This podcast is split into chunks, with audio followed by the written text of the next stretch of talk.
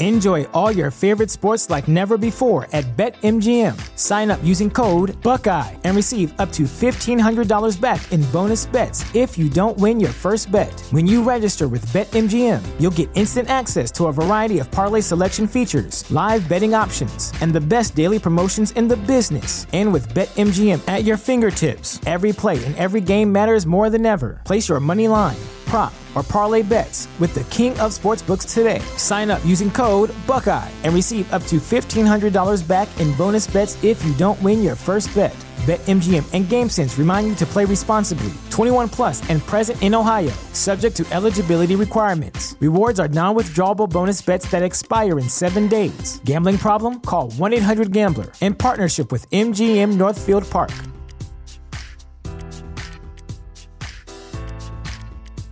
At Parker, our purpose is simple. We want to make the world a better place by working more efficiently, by using more sustainable practices, by developing better technologies. We keep moving forward. With each new idea, innovation, and partnership, we're one step closer to fulfilling our purpose every single day. To find out more, visit parker.com/purpose.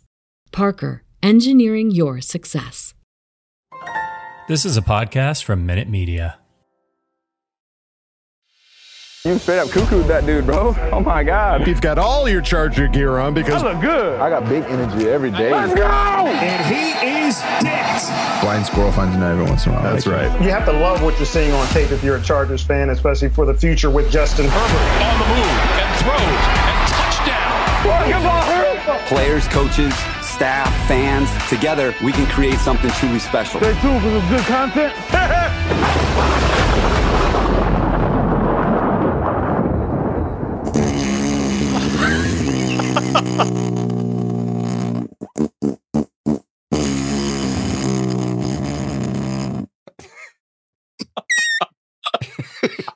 All right.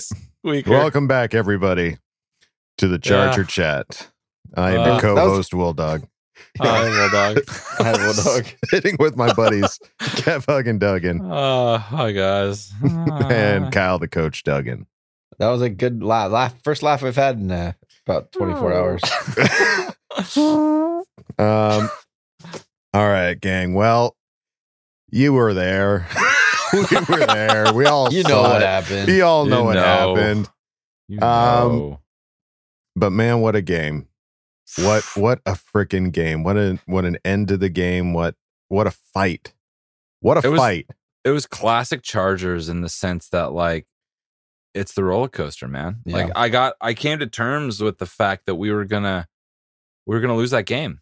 Like, I had come to terms Going with into that in my mind. quarter. Yeah. Absolutely. It was like I was getting, you know, it's like you have that thing where it's like, all right, well, this this just sucks. This This, is is, what over. it this is. this Yep. is our season. This sucks.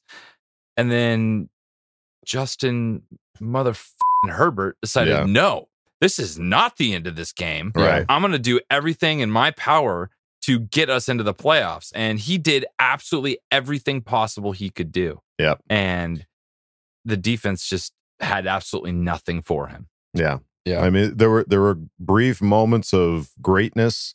You know, we saw Uchenna Nwosu playing out of his mind. Man, he played like a man out of hell. Just Yeah. Contract game right there. Jeez, Yeah. dude. We he saw- a hell of a game. Asante Samuel flying all over the field, Derwin James playing every position possible. Um, but it just it wasn't enough to get the job done. It was almost a night and day performance compared to the first time they played the Raiders. So I don't know what they did differently, but it was just a they're just mistakes, man. It was Yeah. just mistakes Yeah. and then They're bad honest- I, fucking calls. I don't want to. I don't. I don't want to say this, but the Raiders came out with more fire than we did in the first quarter, and they Yeah. they took the game right there. mhm. We you can't like yeah you can say turnovers mistake, but that's because we we kind of came out flat. Yeah. You know, and, and they just ran the ball down our throat all game. Yeah. Carr played five quarters and threw for 180 yards. That's horse. That's horse poop. You know, like that's not good. is that real? He threw only 180 yards that game. Yeah. And Well, his most of it, big most of yardage it was came off check of it. downs. It was like that Yeah. tight end little screen ha- got him 40. Um, Wow. Most of his, most of his like yardage were he was. I've never seen a quarterback more excited for pass interference calls. He would Oh, get he was the biggest a smile. Dude, he would just close his that. eyes Yeah. and just huck it. I Yeah. yeah. I've never seen a quarterback celebrate flags so much. Though there was one that did make me laugh because it was that late flag that was thrown when he did the intentional grounding. So they like Yeah. threw the flag late and he started clapping like And yeah, it was on him? They- it was- and it was on him, and it was like oh, oh, it's man. not all on us, you big fat jerk. Um, so yeah, it, it was a it was a crazy game. Uh, the The fourth quarter comeback is I I I, I love Philip Rivers. I don't recall him being in that situation, having to throw ten yard fourth downs consistently down the field. That was like yeah. how many plays? Like sixteen plays just to go a certain amount of yards. was No and one's- seven- then- that, that touchdown one's was ever done 17 that. plays in two minutes. He threw And the he ball was- every single threw the ball 17 times. yeah, Yeah. unbelievable. Well, and because of that quarter, I hit my bolt prediction, not the win, but over 380 and three touchdowns. So That's right. thank you. 5,000 yards for our boy. It was just, yeah, I think just overall, like that game kind of was encapsulated our whole season. If you took, Yeah. if you wanted to know what the Chargers 2021 season was, you just watched the Raider game because it Yeah. was like there was times of genius Greatness, and you're yeah. so excited, and then there was just these lulls where it's just like, golly, like that first quarter, it just reminded me of the Ravens game and the Patriots game. But then you have that fourth quarter that reminds you of some of the like the Chiefs game and that we Browns won game. and the Browns game and Yep, yep. some of these awesome games that we had. But at the end of the day, it was just it's just the Charger season was inconsistent. At the Yep. at the end of the day, that this is just an inconsistent team with so much talent that we should never nine and eight. Looking at that record right now on our outline, that's crazy for the talent we had. We were one game over five hundred. Yeah. Yeah. It's just it, you look at it, you look at it specifically what it was, and it was like you, Kyle, said that it was the shining example of what our season was, and it was just our defense, Yeah, yeah, and and it was just you can't, you know, you what's the saying? You win champ, you win championships with defense. defense wins championships. Yeah, defense wins, and we we just don't. I, I think it's going to take another year for him to get who he wants. I think he was playing with, he was coaching with players that that weren't designed for what he wants. Really, I just, I, I, you just didn't see much out of him in that game, and you would think that after Justin did that, and they were on the sideline, and they watched him do that, they watched him pull him back in the game, they would be up for anything right, right. they Still would be ready to not get a murder. But I, I think you look at watching back some of those videos, it looked like they were on the sideline, just read. They had already checked out. Yeah. because you see when they said they're like, "Oh my god," you see Joey like, "Oh shit!" Like what just happened? Mhm. They they weren't ready. They weren't ready. They weren't geared up. Like you know. So I was just, it was just. I hate kickers, dude. I hate them.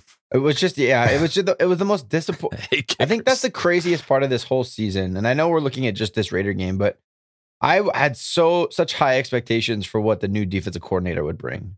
right. I I thought I that think a lot of us did. Yeah. having Staley, I thought that our defense was just gonna be lights out, shut down. Right. And I think because he he did so well with the Rams, but I think it goes to show like you gotta have you gotta have depth. There's just so I mean I mean in this last game, it's not even a depth thing because all Right. of our starters were playing. We were healthier than any other team going into this game. So they Yeah, just got is they and we just got no beat up up front. Yeah, yeah, it is unfortunate, but uh, you know, looking at some of the other, you know, the, some of the stats, some of the the the I can't even think of the word now. The the bright Shining- spots, I guess. Yeah, yeah, the shining- yeah, shining lights. the shining lights. Uh, Justin Herbert was six for six for 106 yards and a touchdown on fourth down. That game, uh, the Chargers became fourth the first. down, fourth dude, uh, fourth downs. He had 106 yards passing. That's Yeah. almost That as is much as Derek Carr the whole game. the whole game on fourth down. Unbelievable. Um, the Chargers became the first team in the last 30 years to have six fourth down conversions in a game. Wow. In the last 30 years. And most of them were fourth and ten plus. Fourth and what was the fourth and 20 something? What was that one touchdown? It was like forever. yeah, it was like that 21 or 23, something like that. Something crazy. Yeah, it was it was it was deep, and and it, again, it was just all those moments that you were just like, "There's no way." I mean, there's no way. We're, we're- Yeah. it's something is going to happen. Something's going to happen, and we kept it alive. We kept it alive all the way down to the last two seconds of overtime, and that's when it was just solidified that it was done. So, um, but Justin Herbert, man, over 5,000 yards, 5,014 to be specific, 38 passing touchdowns, most by any Chargers quarterback in a season, uh, 15 interceptions, a completion percentage of 65.9, passer rating 98.4, total touchdowns 41 for his other rushing ones. So, what a dude. What a stud. We didn't we you can't say we're we're not a good team because we don't have a quarterback. This Nope. so No. like solve it, fix it because the most important piece we absolutely have a top 5 quarterback in the league. Right. and people it's fun watch it, it's been interesting it hasn't been fun it's been interesting watching you know some of these the pundits and the people on espn talk about it and people are f- mad that they don't get to see more justin herbert in the playoffs like people are pissed like look you're sending derek carr and ben roethlisberger as afc Yeah, they're representatives both just going to get smacked around in the first they're round. not going to make it past the first round right. so it's like, if anything, I think we showed a lot of people, a lot of people were watching that game. And if you're you like quarterbacks, you watch you like watching quarterbacks be amazing. You're probably going to be into the Chargers because that's what we have, and it's exciting. People are saying it was the best game of the year, and I'm not. You know, I I can't disagree. It sucked. It sucked being on the side of it that we were on, but I can't disagree with that. Yeah, but that was a crazy exciting. I was my kids were asleep there at the end of the game. I was running up and down the hallway and upstairs. Yeah. My wife was like, Shh, quiet. And I, Bro, I, like this. I didn't know what to do. It was it was an incredible game to watch. was. It, it was really fun, but it did. I mean, obviously we're on the the the wrong end of the the final score, but um a pretty a pretty fun game to to at least end it on. Yeah. It There's just a wild part- and crazy. there was a part of me that was surprised that we didn't we didn't go for it on the fourth down and and said they, we kicked it to tie it up. There was a part of me that was surprised. Well, there was? Everything we had Yeah. done to get up to that point. well, Yeah. dude, there was a lot of stuff. Like go for two after we scored at the end of end of regulation. Right. I thought maybe we just go for the win right there after all that we had gone through. Our team is just dead tired. I understand we had momentum, so I'm not going to say it was the wrong call. Uh, but just Monday morning quarterbacking, looking back, it's like that that was probably a shot where you could have pulled a Staley. You Right, know, like yeah. be that ultra aggressive and say, hey, we're going to win it right now. Right. Yeah. We need three yards. Let's go do it. Right. Yeah, because I mean, when you're taking it to overtime, as we've said before, you're you're trusting a coin toss, and even the coin Yeah. toss didn't go our way, but we were still able to hold them to an initial field goal. But um, continuing to throw praise at Herbert, um, threw the second most yards out of everybody this season. The only one to throw better was Tom Brady, and I believe he threw the third best, uh, third most amount of touchdowns behind Brady and Stafford. So more touchdowns than Patrick Mahomes, more yards than Patrick Mahomes. So suck it, Mahomes. Do you see it? Because you better believe it, you Yes. jerk ass. Um, and then looking at history, um, I, I, I saw this as well, and I was shocked that this wasn't the most in team history. But Justin Herbert threw uh, had 64 attempts uh, on last night's game. Uh, but surprisingly, Philip Rivers had a game where he threw for 65, which is insane. so I can't believe that that didn't set a team record. But Manischewitz, that was I, it, looking at it. That was a four-hour game. Yeah, it was, Was long. it that long? I, That's- I, I was looked so at the clock. exhausted when that was over, man. Yeah. I mean, the game started for for my time. It was six twenty, and I, near the end, I was looking up, and it was past ten o'clock. It was going past ten fifteen. So that was a long game, long game. But uh, but Justin Herbert continues to impress. Um, and then some of the standouts for our team this year: Joey Bosa got himself 10 and a half sacks. Good for him. Uh, Kyzir White, wow, got a whopping 144 solo tackles this year. Sign the man. Crazy. That's Give the 10 man his money. 10 Yeah. solo Yeah. tackles a game almost. That's a lot. Yeah. Um, and he was used so much. I don't see how coaches like, now we'll, we'll replace him with somebody. Like he was, he played so well that Yeah. you have to get him back. yeah. for sure. please, pretty pleased with the cherry on top. Um, Austin Ekeler, I think this guy, I think this guy is going really underappreciated right now. Big you know, a- across the league. Um, had n- 911 rushing yards, uh, 70 receptions for 647 yards, so 1558 yards total yards, and 20 touchdowns. 20 20. touchdowns in 20 16 games. 'cause He didn't, he didn't play against the Texans. No, Right. 16 games. He, he was averaging more than a touchdown a game. Yeah. So He's basically become the. We talked about it when when I we interviewed him at the very beginning of the year. Like, hey, you're going to be in that Kamara role. Like he is better than the Kamara was. This is exactly what Kamara's numbers were when Lombardi was Yeah. with the Saints. So And he's the only, he's the Oh. second Charger with 20 touchdowns in a season. Him and LT are the only two. yeah, Yeah. that is some That's good some pretty- company. Pretty, intense company to be with. Yeah. I mean, Hell yeah, very it is. intense. Yeah. I mean, and I think it was the second most touchdowns, uh, only to Jonathan Taylor, I think, for for the Colts. So just uh, going extremely underappreciated. Austin Ekeler having himself a hell of a season, season, all things considered. And Mike Williams, 76 receptions, over a thousand yards, 1,146, nine touchdowns. Keenan Allen, 106 receptions, uh, over uh, 1,138 total yards, six touchdowns. I mean, Two thousand yard receivers. yeah, uh, the, we've got playmakers, man. We've got guys that can get the job done, and I mean, we we know we know what the issues are, and I'm sure the coaches are aware of it as well. Oh and yeah. now now we've got eight months, eight months to figure it all out. Well, and think think of it. uh, Here's the way I I, I want to think of it is that Yes. they we put out some game tape for free agents.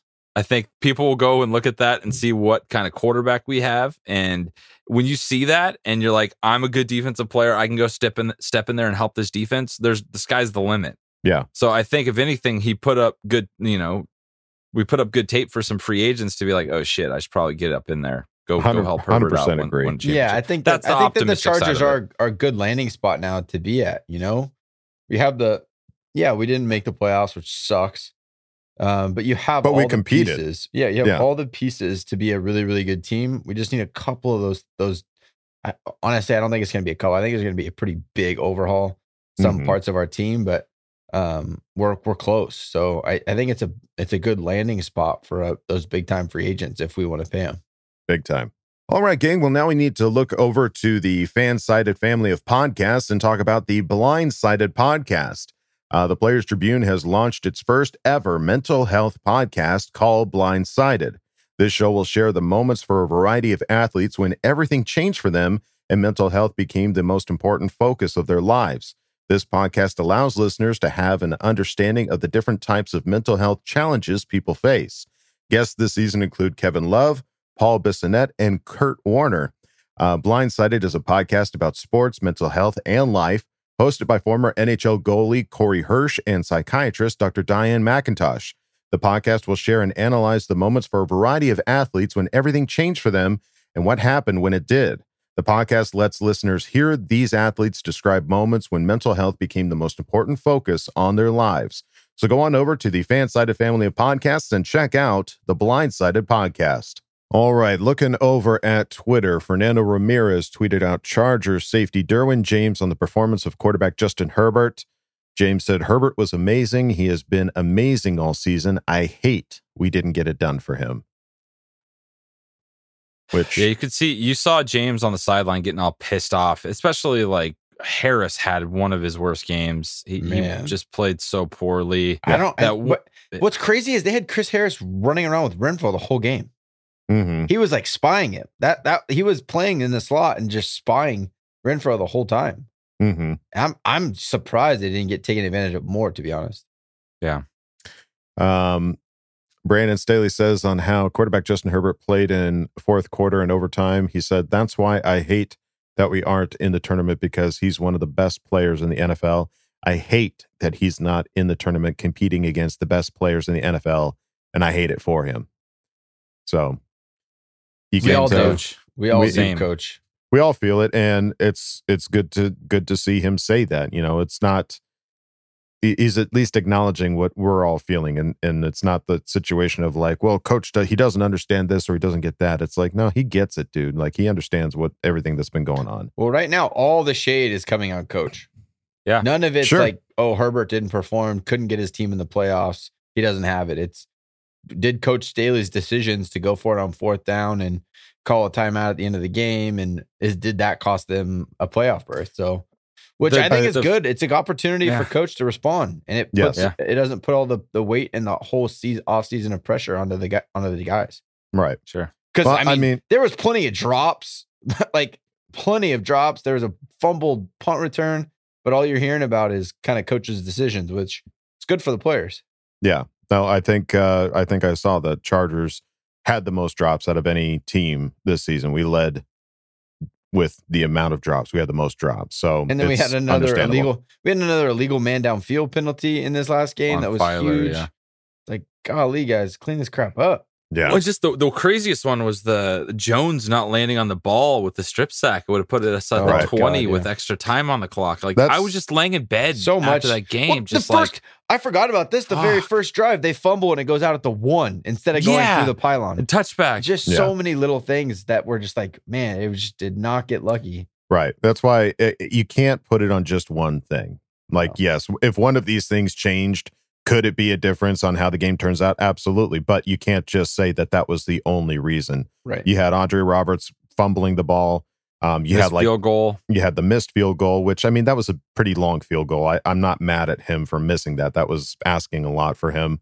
But Um, the Ra- the Raiders kicker made his from that distance plus to win the game. So sure, Yeah. he's the better I- kicker, I- obviously. Kickman's or kickman, and I, I appreciate everything he's done up to this point. But Anytime your need to make coach kicks, puts you on the field, kicks. you got to make the kick. You gotta Sure. make it, man. Sure. Um, but I mean, like I said, there's there's multiple things that occurred in Yeah. this game For sure. that you can't just put it on one thing. Yeah. No, Um, it's a team loss. it was Yeah. a team loss, and Staley uh, responded on his thoughts on the final timeout. He said we needed to get in the right grouping. Uh, Staley told the media via the team's website. He said we felt like they were going to run the ball, so we wanted to get our best eleven personnel run defense in, make that substitution, so we could get a play where we would deepen the field goal. Uh, this whole like this whole thing where like they're talking about you know if we wouldn't have called the timeout, they would have just let the clock run out. No, That's BS. absolute Yeah, horseshit. no it's way. just bullshit. They were going to There's run the no ball way. anyways. They, that- that's just a absolutely. fact. They were going to run the ball. Right. So I don't. I really don't understand the the the coach's call. Like timeout made a difference. He needed. He wanted to get the guys on the field so he could stop them to make it a long field goal. Like Right. what are we, what are we talking here? We're saying that Right. they now came up with some perfect play because we called the timeout and caught us. Yeah. They ran the ball. Right. It's not like they ran some trick pass that caught us off guard because they had Right, time to figure it out. Right. They just ran No. a basic zone play and beat us up. Right. I think some people are thinking that we called the timeout to try to like save some clock or something like that. I don't know if No. that, I, don't- I don't get that mentality. And it, it in my dumb. mind, it was Doesn't like, make yeah, sense. He just wanted to make some substitutions, wanted to get the right play and wanted to get the Yeah. right guys on the field. Obviously, it didn't make a difference because we still gave up eight yards that play, but still, I mean, Yeah, because what are you going to do with eight mindset. seconds? What do you What are you trying to get after eight seconds? It doesn't matter. You tie. If they Well- miss this field goal, you tie, and you go to the playoffs. Right. There so like everything well- about it doesn't make sense. That argument. Well, the play he called the timeout with 40 something seconds on the clock. Right. And then they got the first down and then they ran it down to two and then kicked the field goal. So if we had stopped them and it was fourth down and two and they had a 61 yard field goal, then maybe they punt and we have a chance to go win. But at that what- point, that's what some uh, people would say. at that- I, I don't I don't agree with them. But if you're playing that, if you're playing that game, like you play the game where you just take a knee and that's over. You both go into the playoffs. Right. Like it's a it's a it's a that's moot point, clearly in my not opinion. but that, that is not a coach Staley take like he he's always the reason that i think that there's a lot of talk about it is because he is an ultra aggressive coach so it Right. looks like an ultra aggressive move when that wasn't it's not that situation that's not why he. I, I think I. I don't, but I think for him, like if if we got into that situation, I think they would have taken a knee and just taken that game.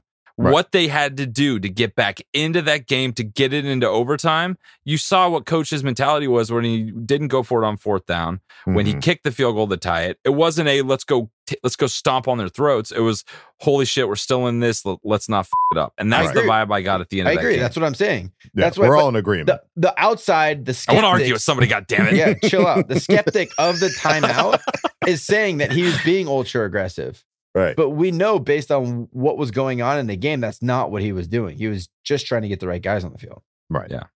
Um, Bill Barnwell tweeted out uh, very very confused. So Bisaccia kicked because he wanted to face the Bengals and not the Chiefs, which makes sense. But before the Chargers took the timeout, he was happy to just run the clock out and face the Chiefs. And this is in response to Randy Scott saying Derek Carr just confirmed on NBC that the Chargers timeout changed the Raiders' plan. Derek Carr's a dumbass. He's, He's just a- a, liar. Like, what? What do you mean it changed your plan? What were you gonna do? You weren't gonna run the ball. You were gonna take a knee. bull bull crap, Derek Yeah, Carr. liar. You're a big idiot. You're just trying to throw shade at the Chargers because we have a better quarterback and you threw for 180 yards in five quarters. You suck, and you're gonna lose. You're gonna get you're you're gonna get stomped in the first round. I can't wait for this stomped. first round, dude. Let's go Burrow. Smack these Raiders around, dude. Dude, That would the be Bengals awesome. are gonna stomp the Raiders. Didn't they It's already? just- I can't remember all, all the teams that played this this 'em. year. I feel Well, like even they if they did. win, they're gonna face the Chiefs, and they're gonna Chiefs will put up 41 on them like they've done twice already this season. There you go. Yeah, Bengals beat them 32-13. Let's Yeah. get another one of those Let's get a tasty morsels of meow meow time. We're so salty.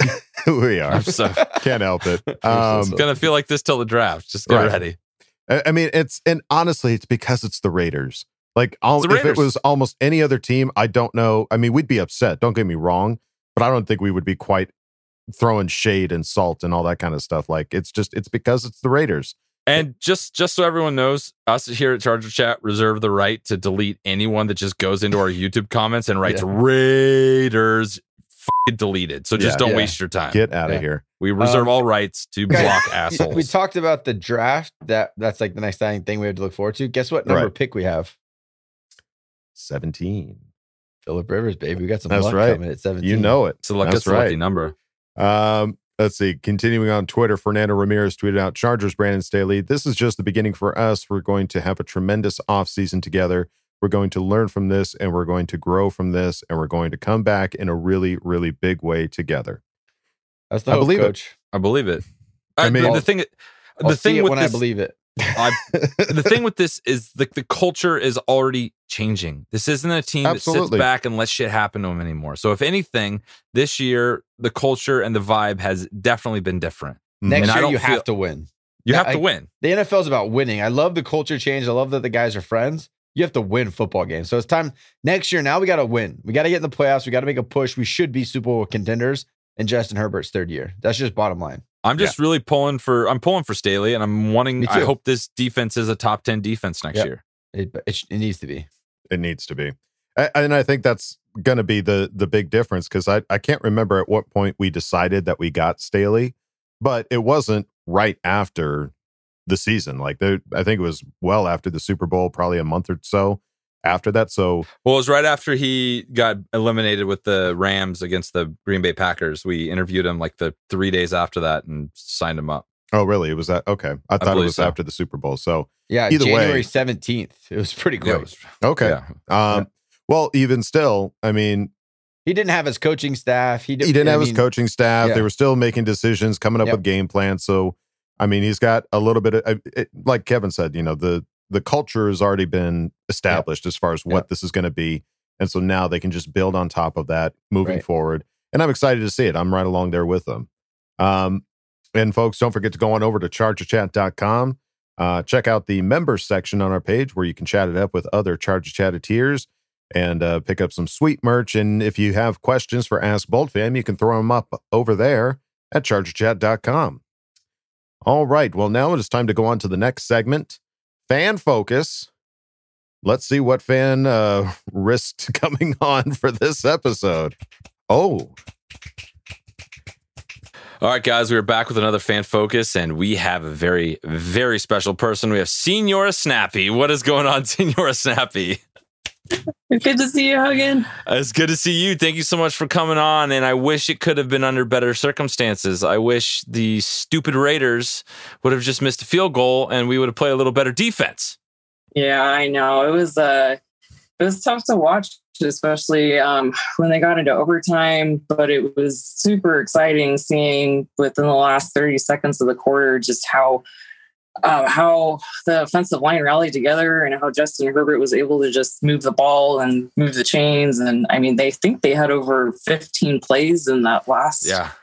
Uh, It was minutes of the wild. drive. It was wild. Like it was like the ups and down. Like I was telling you before we started, like I was getting prepared for the loss. And then Justin decides to go all He Man and like go for it. And he's just the shining star of that game. So thanks for coming on. We, you know, a lot of people were like, you know, maybe I don't want to talk about Chargers right now, but I want to talk about Chargers because it makes me feel better. So thank you for coming on. Yeah, of course. So yeah, just like you said, even just the last couple of minutes of the game, getting prepared for like the loss and the mental, emotional, and even physical like aftermath of oh my god, like Yeah. what happened. Um, it was really interesting seeing too just how the commentators, uh, the last five minutes of the game, they already had wrapped it up and were saying like, "Oh, here's who the Raiders are going to play next. Here's where they're going to go. Here's what they're going to do." And I was like, "Guys, there's there's five minutes left. Like, And we have Justin Herbert. and we have Justin Herbert. Like, just just wait and see what happens before you're just like, ah, it's you know, we're done for the night." That's smart. I love it. So, all right, cool. Let's find out more about you, Senior Snappy. How did you become a Charger fan? Yeah, um, I would say that probably the journey of becoming a starter, a Chargers fan, uh, started in want to say 2017 or 2018 uh, when me and Senior Snappy actually got together. Uh, we came to LA for a vacation, and he took me to my first NFL game, and it was at StubHub Stadium, and the Ravens were playing the Chargers, and um, it was really incredible because I had never been to a tailgate, never experienced any kind of professional football game.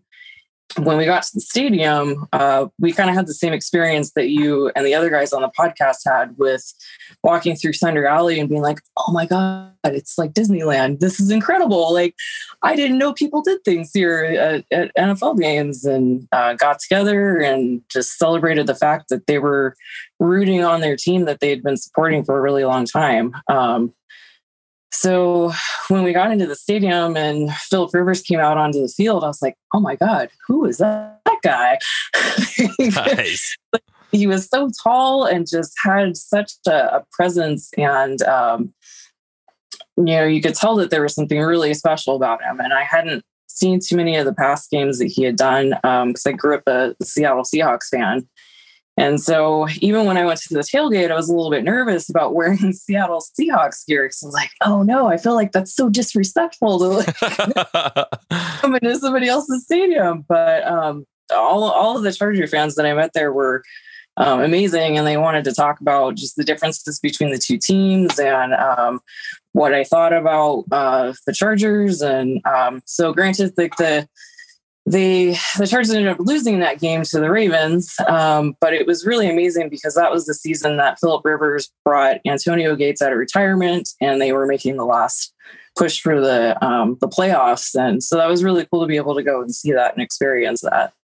Yeah, that's awesome. And and now you and Senior Snappy are like a, a, my main stop when I get to uh, the Chargers tailgate. You guys have the Rivers Lake and um, the website, and you guys and you're honestly some of the best tailgating food I've had is Senior Oh, Snappy's. thank you, thank you. Yeah, um, I think it was actually Senior Snappy's idea to um, have barbacoa. So it was just a dish I had never made before. Oh, I- really? no way. Shut Yeah. up. yeah um but yeah it was it was amazing being able to feed you and to feed uh wooly and, and coach and um even mike modlin he had stopped by at one point i didn't get to feed him but he had a yacht tot and he thoroughly enjoyed that So, Nice. nice. um but yeah it was incredible being able to um to have such a positive response to what it was that i was making and it was a really big encouragement to be able to be like, oh, okay, I can actually do this. I can make food. I can interact with people, and like we can talk about what's going on, and what's going to happen for the game, what we think's going to happen, what we hope is going to happen. Yeah. And it's been a really incredible experience. Well, and I'm I'm looking forward to your next tailgate meal. And what are you what are you doing in your mind to get pre- like we have a lot of off time ahead of us. You know, there's a lot of what do what do you as a Charger fan do in this this downtime? What do you do? Um, well, one of the things that I'm going to be doing is trying to support um, the Rivers Lake project. Um, Senior Snappy, along with a couple of other writers, um, have started to uh, create content. And one of the things that we also want to do is try to branch out into different subject matters that maybe other Charger fans would be interested in, whether it's um, music, local entertainment, um, different food options as well, and just getting people excited for what's going to be coming for the next season because it's going to be here faster than we realize.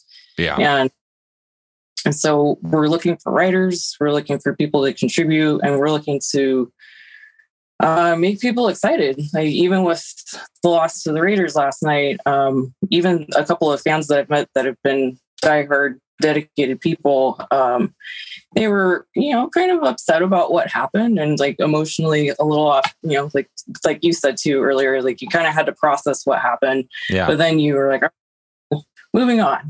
Yeah. um, but yeah, that's that's what we're gonna try and do is just um, focus on the off season. Um, John Kigley joined the team. He was formerly on Locked On Chargers, and cool. uh, Nick, who's done Nick several, defense huge. He's one of our. He's. He, I've read one of his articles on Rivers Lake. It is fantastic. So it's he's he's a good get. He's a good get for sure. Yeah.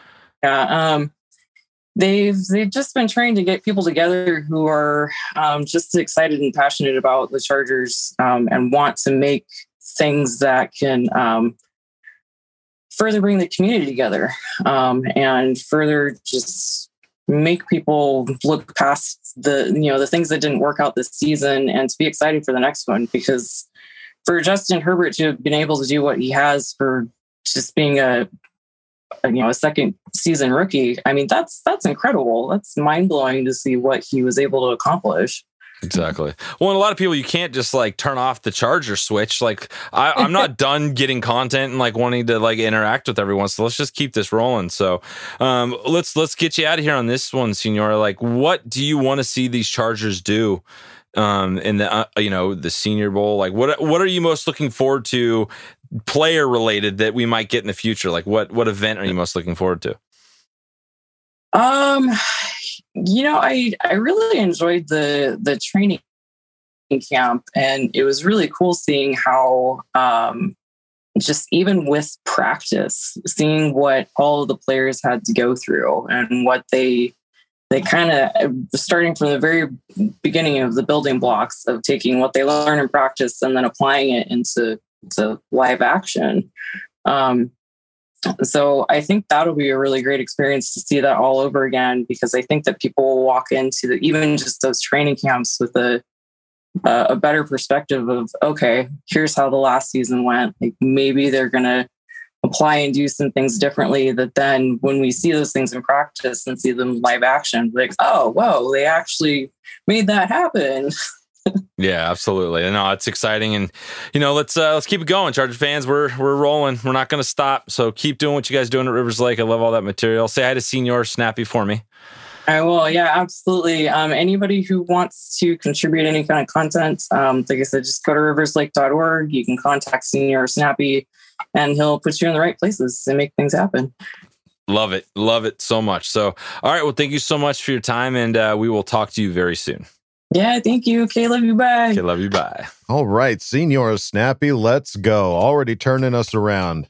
Let's Love go. it. Yes. Positivity. Uh, yeah, if we can if we can turn her around from being a Seahawks fan, I think we can all turn around our, our conversions are coming. mindsets right can now. be Yes. done. Can be done. But I'm excited for the next time I get to go to a tailgate and try Yeah. some more of her food because that shit's good. No, Yeah, we'll definitely be getting tailgate park parking passes next year. We got to get on top Oh, of for that. sure. Kev. yeah. Are we going to upgrade? Are we going to move down? Or are we staying where we are? I don't, What do you I don't know. I, I guess people got to let us. I don't know how the ticket licensing things works. I don't want to have to buy new PSLs. So I don't know. I don't Yeah. know how that works. We'll We'll figure it out. figured out. We'll figure it out. We'll we got, get it I think we got away. some time. Yeah. Yeah. We got some time. Um, but yes, don't forget to go on over to riverslake.org to check out uh, all of what's going on over there because yes, we they, they're bringing on such such famous writers as Nick Defense Huge. yes.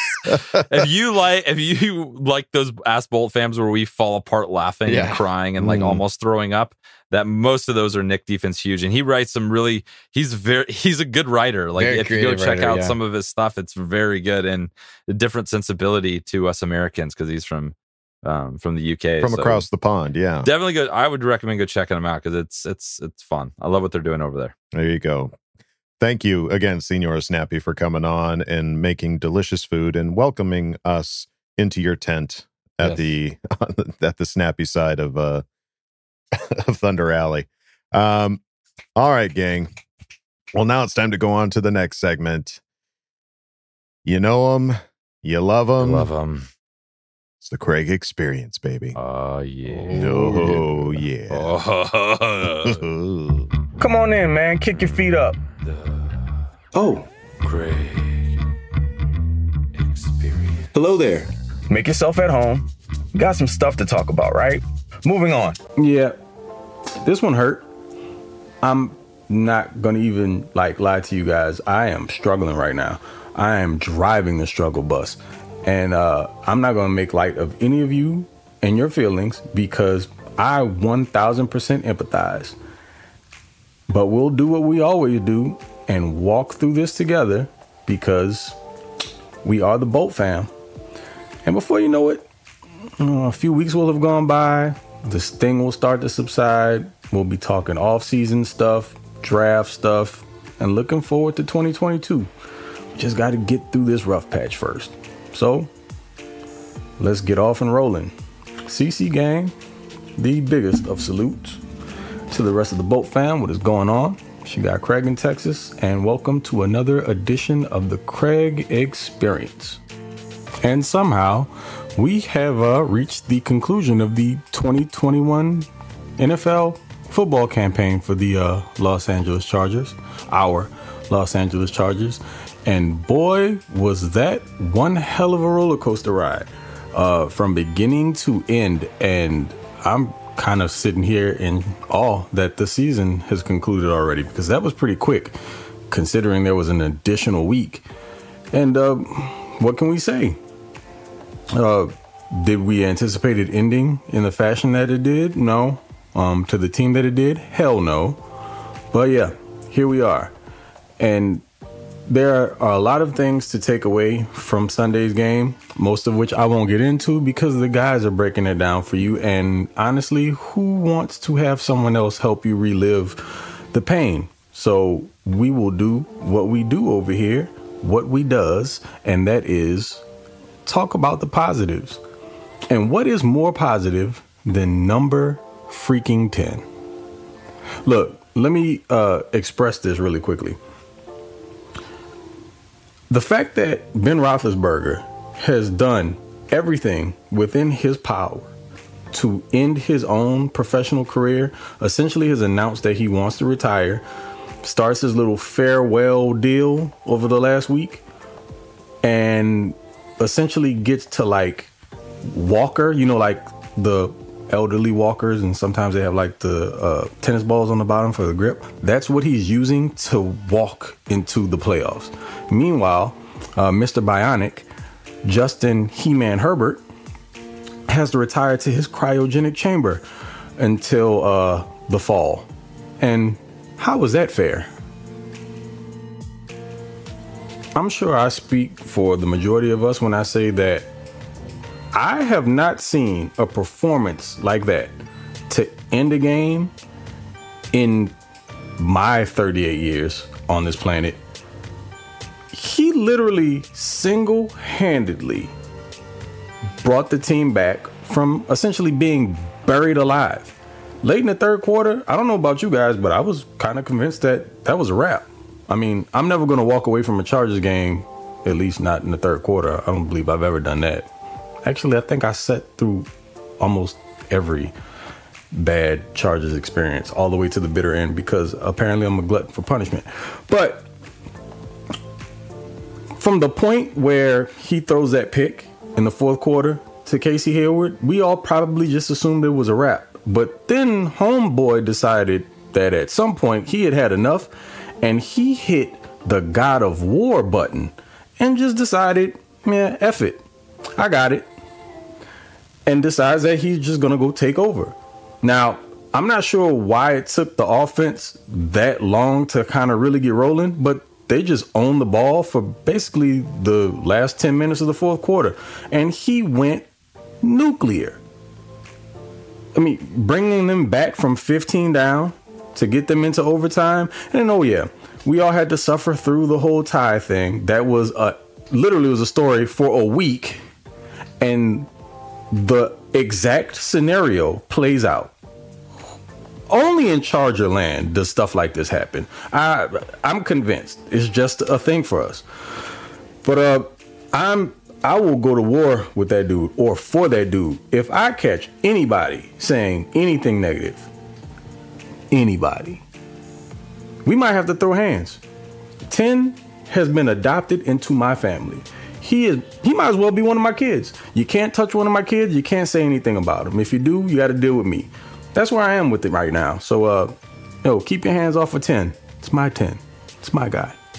Respect him, or else. So, needless to say, he had a tremendous sophomore season.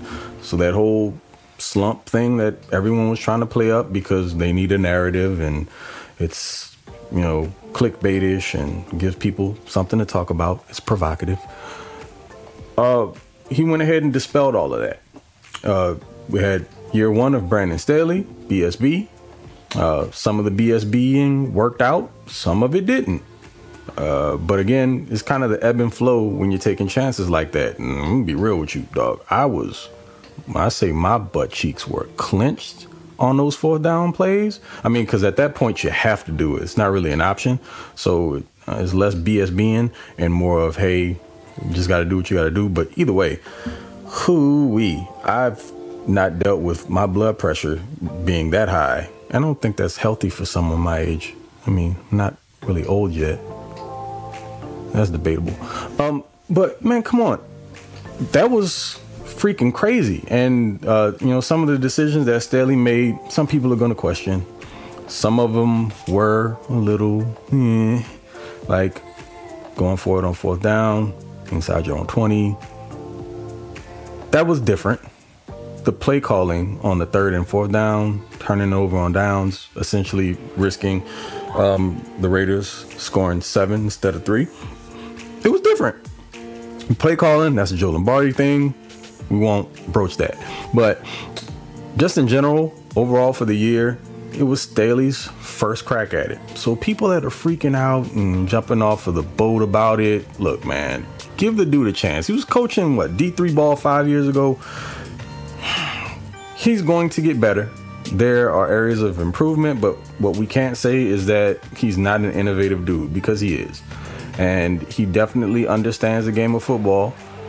Regardless as to whether or not you agree with some of his decisions, um, he established a culture, and that's what he's going to continue to work on. What we learned was that he meant what he said about not just participating. We go out to win. Whether or not you liked him calling a timeout on that last possession before the field goal, truth of the matter is this if his goal was to go out there and set out the best run defense to stop a play that he felt was coming, even though it didn't work, if we're going to go by strictly what he's saying, then he's sticking to his guns. He wants to win. So he planned to go out there, stop them, and then, you know, wherever the chips fell from that point is where they fell. But he didn't want to just like acquiesce and give into whatever the moment called for because it's what everyone else thought it was supposed to be. So I respect them for that. And you're gonna stick by your guns, then I I honor that as well. I mean, be a man of your word. If that's what you're gonna be, then be that. Uh, the second you start compromising, then people start questioning you. You don't want to be that guy. It's, it's, the quickest way to find yourself in the uh, bad graces of fans, maybe even your organization. So hats off to Brandon Staley and the effort that he put forward in year one. I'm very happy that he's our head coach, and I look forward to what he's going to bring to this team moving forward because I think there's going to be drastic improvement. I see probably some significant turnover on the defensive side of the ball, and they're going to do what they have to do to help Herbert out because, I mean, they said at the beginning of the year the offense is going to be built around him. So I have, you know, a ton of confidence in the fact that Staley's going to do all he can to provide what he said that he wanted to. That faith lies in Staley. Notice I said Staley. We'll see where it goes from there. But you guys get what I'm getting at. Add to that, there were some guys that showed some tremendous improvement this year. I mean, we're talking Chinna, Kyzir, Nas, Jerry Tillery, hell, Trey Pipkins. And that's a nod to the coaching staff. And again, feather in the cap of Brandon Staley for hiring the right guys. We've not seen player development to this degree in quite some time. As a matter of fact, uh, some of the names I just rattled off have been on the roster for a few years and they've either been stagnant or come very close to the B word. Uh, so I'm looking forward to seeing how things materialize over the course of the next few years. I've been saying it for a while now. I thought this team was a year away. Anyways, so next year I'm expecting some real growth, uh, particularly on the defensive side of the ball, because uh, they're probably going to make some moves in the interior and uh, get the edge guy some help. So that means a better Joey, uh, a better Chinna, should he be resigned, and yes, he should along with whomever else they bring in, which is going to help out the back end and be some changes there as well.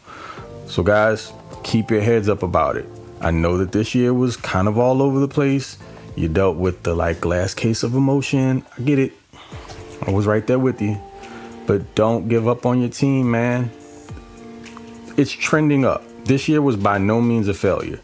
Uh, again, it didn't end the way we wanted it to, but hey, that's fandom that's being, you know, behind an organization, behind a football team 100%, you're going to have to deal with the ups and downs. I sound like a broken record because I've said it a million times, but it's true. Ride with it, die with it. If you love it, you got to live with the results, good or bad. I will get you out of here on this. That was one hell of a season. And regardless as to how you feel about it, one thing's for certain there's a lot to be optimistic about when it comes to the Los Angeles Chargers. And above all else, we got one hell of a swinging D at quarterback. And that always gives you a chance. So let's get through this little rough patch. Let's watch the playoffs. Even if you have to suffer through it, I know I will because I love the game of football, so I can't help it. Gotta watch. And we'll move into some draft stuff, talk about some prospects, you know, dive into the roster and some other stuff around the league and players that may want to come to uh, LA and just keep it pushing like we always do. Fellas, Kev, Coach, Dub D, love you. What do you guys think about uh, the prospects of this team moving into next year? Do you guys agree with me that they're probably a year away, or do you think that uh, there's a little bit more work to be done than even what I'm alluding to. Talk to me about how you're feeling. To the rest of you guys, you know what it is. Win, lose, even to the Raiders. Bowl gang or do not bang. Catch you on the next one. Okay, love you. Bye. Thanks, Craig. That you got me all pumped up, dude. got me all pumped up again for next season. Very well put, dude. yeah, it is. It is wild to have it end as it did because as we we talked about what all had to occur in the previous episode, you know, Steelers had to win and they took it to overtime and barely won by a kick. And then who uh, who saw the Jaguars just beating the snot out of the Colts? Like that that came out of nowhere. That was just like, okay, well, yeah, was- surely this won't go to overtime and it, it's just it's crazy how everything went in the direction that it did and ended up being what it was. Um and it's it's just it's wild. But um yeah. Yeah as far I'm as the prospects for next yeah. year? Yeah. I'm i'm, pros- I'm just pumped for him to like i'm pumped to see what justin does in basically the only first time in his career where he's been in the same system with the same offensive coordinator for two straight years. Right. Like as long as we can keep Lombardi, I want to see them build off of this to see where he started to where he was at the end. Like he's picking up that offense, and where is he going to even go from there? And then going off what Craig said, defense, man. Let's just sign those guys that were stars this year. Get do what we got to do to bring those guys back, and then let's bring in some fresh blood that wants to come compete. Yeah, I think there's. I agree. I think there's going to be a pretty big overhaul on the team, but the core of what you would need to be a successful football team is there. Mm-hmm. You have you have Keenan, you have your quarterback, you have a defensive end pass rusher in Joey Bosa, you have an all-star safety in Derwin James. Our pieces that you need a franchise are there. And two of them are still reasonably inexpensive with Justin Herbert and uh, Derwin James. Right. Both yeah. still on rookie type. I know Derwin got his his fifth year add on, but um, you have like now is the time. Put all the chips in. We have to go overhaul this thing to get it to a place where it's not just good, but we should be a 12, 13 win team next year. That's that's really what my expectation is. going into next year. Coach, like Craig said, this is a first year head coach, a fourth Right. what fourth year in the NFL, fifth year in the NFL coach. Right. It- he started out great and we all got excited, but that's still the reality. He had a lot of stuff that he learned and grew in this year. Um, and I think we that next step is next year. I think 13 wins is where I'm at right now as far as expectation for where we'll be at 13 plus wins. hmm Amen. Yeah, and that that we still had a winning season. We Yeah. we got to play the season all the way up to the very end with meaningful football. Whereas last season we were out by I mean like the last what couple games were just like pointless and we were talking about losing out so we could get a better draft pick and and we won. So it was And- like And of all the teams in the playoffs right now, we beat four four out of the seven of them. mhm. So like you just look at the kind of our resume this year, it's still very impressive what we were accomplished. And I will never forget what we did against Kansas City that first game. Yeah. Like that is still like yeah, you got to see it in person. like uh, the most unreal feeling. Like, I'm I'm very thankful for for how some of these games went. Yeah, it's just I think that that needs to be the constant. You know, like we had games where we dominated. The Raiders, we kicked the crap out of them in that first game. Yep. We beat up the Chiefs. The Broncos, we dismantled this last time we played them. That has to be the consistent football that we play for 17 weeks. Yep. And that's what you see out of the Packers and at you out of the Bucs. These these teams that are at the top of the league, they just do it consistently every week. They don't have these fall off duds completely blow a game. Mhm. And that's what we had this year. So I think that's the evolution that we need to see coming to next year. And I expect to see is that we become a more consistent football team. Yeah. Amen. Big time. Craig, thank you for reminding Thanks, us all to be Yeah. shamelessly positive because that is what we need to do right now. We need to hold our heads up high and remember who's on this team. We've got playmakers and we've got we're we have the we're tied for the second most players that are going to be going to the Pro Bowl this year. So we've got guys, we've got some studs on this team, potentially more if we've got our alternates in there. So um it's uh, nothing to be ashamed of. So um, all right. Well, now it's time to go on to Ask Bolt Fam. Let's see how it goes this week. Time to put your money where your mouth is. Hi, guys. Don't jam a thumb up his butthole. That's what you do. I wet myself in excitement. Oh, so hungry. Your thoughts are like totally appreciated. Catch you later, dude. Okay, love you, boy. All right, gang. Well, a lot of you showed up for this Ask Bolt Fam. And, Shock- uh, Honestly, I'm shocked. Yeah. I was expecting like five or six. Because Well, um, I have been like hiding from all things social media for the last day. So Yeah. Yeah. power to you guys for getting right back on here and asking us some questions. yeah. I love. no, I think uh, there's the energy. I think people we're we're we're coming together with with people Yeah. because we just need. And We all hopefully we- feel yeah, better when we can joke and have fun. Right. Hopefully we can be that for you guys. yes. Uh, The ray of sunshine that things will get better, that we will win a Super Bowl one day, just not this year. Not this year. just not this year. It's not our year, guys. So, Well, um, all right. Well, let's start it off with an old favorite of ours, Daniel Llewellyn, who asked the question. What's up, muchachos? So, just because we wiped out and are paddling back to the mainland on a broken board with no fins does not mean we can fail to recognize that was one of the most epic games ever played. There was like seven fourth and 10 conversions. Crazy. Okay, later on, dudes. It was, an epic It was a wild epic game. wave. man. It, the only thing, I, like, if you win that I game, just- I would have. I was like, babe, what do I do if we win? Like, what am I? How what? How do I react? I'm like, I'm gonna go outside and just start screaming. She's like, oh, but our neighbor. I'm like, you know what? Our neighbor. Jail time. Worth yeah. it. Call the cops. They It's- dare you. They're probably I- fans yeah. too.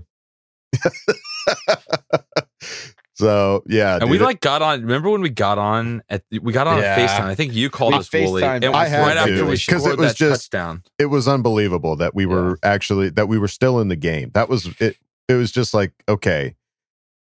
We- Oh God, fourth down. Like I'm just I'm sitting in my chair, just like I'm doing this. Like I'm like Yeah. talking into my hands. Just like, please get this for Herbert. Herbert's done so much this year. He deserves this. Please let him do this. Like, and Oh, it was just it was it was a really it was emotional because it was like like Craig said. Like we were. It felt like by the third quarter, like this is done. We're done. Yeah, Like it, yeah. it- it's this is a shitty game. It's just another shitty game, and and we're done. But that the fact that we kept it going and kept it alive is nothing short of amazing. That that Yeah. was the craziest quarter ever. Dude i grab i reminded me i grabbed i was like feeling down and my my third child we'll just call him give him numbers number three came up. Number three came up and sat on my lap and i just kind of gave him a hug. And right as i gave him a hug we scored like i think we scored. So he couldn't leave me. So basically i had i was just like holding him and i was just each play got a little Was he tighter, fighting a little away? Was he trying to get and he's just like was- he was like uh, oh fuck. he just like no it was like it was like a cat when you grab him by the, the neck they're just like Okay. oh shit, Dad, what's up? But I held him for a whole overtime and fourth quarter, pretty much. So mm-hmm. thank, So thanks on that number three. There you go. All right, Daniel Llewellyn, thank you for reminding us how crazy of a game that was. Let's move it on now to Bolts of Pain, who asked the Certified fresh. question. Fresh certified. When does the pain stop? Well, depends on who you are. Yeah. Like, it, honestly, like, it, it's the game still sucks, but like, I don't feel the pain anymore. You Yeah, know? I'm gonna think- feel the pain until there's no more football games being played. Yeah, that's full when I'm gonna. offseason. That's when I, as soon as the Super Bowl's Yeah. done, that's when like it'll really feel like okay again. That's a good call because when I watch the playoffs, uh, because I will watch still because I'm a football fan. Sure, yeah. When I watch the games, I'll be like, man, the Chargers should be playing right now. Yeah, or like Herbert. any any any week that we watch, like, oh, we could have played with this team. Exactly. So I do. I think the pain will stop. Yeah, I, I agree. I thought the pain had stopped, but I think the pain's going to come back. It's going to flare up once the the games start this weekend. Mm. Yeah. Um, but yeah, I think uh, that, that here's the hard hardest part. There's going to be pain for 31 teams. There's only Yeah. one team Yeah. that gets to gets to celebrate. yeah, there's 31 So- teams that are going to be disappointed by the end of this season. Yeah, You know what's gonna fan suck for the. Raiders is they got this big awesome win in their minds where they actually didn't do jack shit. They're gonna go in there and get their asses stomped next week, and that's gonna really hurt. And I Yeah, look forward to seeing that. There Me you too. go. Bengals. Go Go Bengals. Bengals. Go Burrow. All Who right. dey? Bolts of Pain, thank you for asking the question. Let's move it on now to Mark Busnelli Jr., who asked the question. Tough loss, fellow boltsmen. Are any of you curious why we didn't didn't put Pipkins in for Storm last night? Kill loves you, bye. I Yeah, mean, it he- was a little surprising. I don't know. You like you just don't see position switch outs on the offensive line unless No? somebody gets hurt. Okay. It just it doesn't. I like I don't I- even I remember didn't the know last time. I've ever seen a guy get benched for poor play and Mm. bring in another guy that's on the offensive line. I think it's something to be said too. Is like we got to remember that you know we don't like to really look at the Raiders players, but Crosby's Max- no joke, man. He's the Oh, no, no. joke. He's one of the best in the league right now, Yeah. and and I think if you put anybody out there, they're going to have trouble. Storm didn't do good, and I don't think that he. That's not a matchup that's great for any of our g- guys that are currently on our roster at right tackle. Mhm. So right, and, and obviously our coaches believe Storm Norton's better than Trey Pipkins, or else Trey Pipkins would have been starting. So Yeah. there's no point in a, a middle of the game hope this works switch because it could have been worse. Right. and we're all kind of slightly into Pipkins right now. don't don't ruin Say that. four five weeks ago, if you would have this question would have never been asked on Ask. That's very true. That's very true. No, never would have happened. He played No. two good games, and now we're like he's the next coming of Yeah, of. we're Rashawn good at right tackle. We're solid. Yeah, we're solid. Yeah. We don't need any help. Yeah. All good. Um, yeah, I, I I was a little surprised about that, but I didn't realize that that was that was the situation as far as like you don't just switch them out like that. I- but I just I don't think I, I don't, Kevin. Do you remember a time that you've ever seen that happen? I don't. I don't. O line is just like uh these are our best No, guys. it's Go just- get it. That's just yeah. I don't remember ever seeing that. okay, It's like running backs. It happens if you fumble. You get Sure. benched sometimes. sure. Quarterbacks, I guess, if they're just kind of on the border, anyways. But Mhm. yeah, I don't know if I've ever seen a tackle just straight bench for poor play. No. All right. Well, there you go, Mark Busnelli Jr. We all learned something today. Uh, let's move it on now to fifth, Certified fresh. who asked the question. Why did the coaching staff refuse to use tight ends to chip Maxx Crosby? The Raiders used it effectively against Bosa all game. Even when it was obvious Storm Norton was struggling, they gave him no help. Yeah, so they they did help. There was a, there were plays there where they were chipping. It, it wasn't as consistent as what the Raiders did to Bosa, Mm-hmm. Um, the Raiders basically said Bosa beat us last game, so they took him out of the game. Uh, even though he did still, Still got a strip sack. Yeah. Um, but yeah, w- they did like there was a couple, but I agree. There was times where they would line the tight up down really tight, almost like he was gonna chip and he wouldn't. I don't know if they were trying to play Hmm. mind games like, hey Max, we're coming. Just kidding. No, we're not. Mm. Um, but anytime you do that, you take you basically take a tight end out of the route because you that chip slows everything down. And you gotta that means you're saying the other the other three pass rushers that are coming aren't gonna get there. Because if that tight end chips, those other three guys got to hold up on their own for him to get back out into the route. Um, and we threw for 380 yards because we had guys in routes and opportunities to get open. So, um, yeah, the chips they did it a couple, but I agree. I, I would have liked to see more chips and just just take the guy extra guy out of the route. Um, our tight ends, I mean, Jared Cook had an okay game, um, but I think Mike Williams was the leading receiver. So just let the tight end sit in there a little bit more.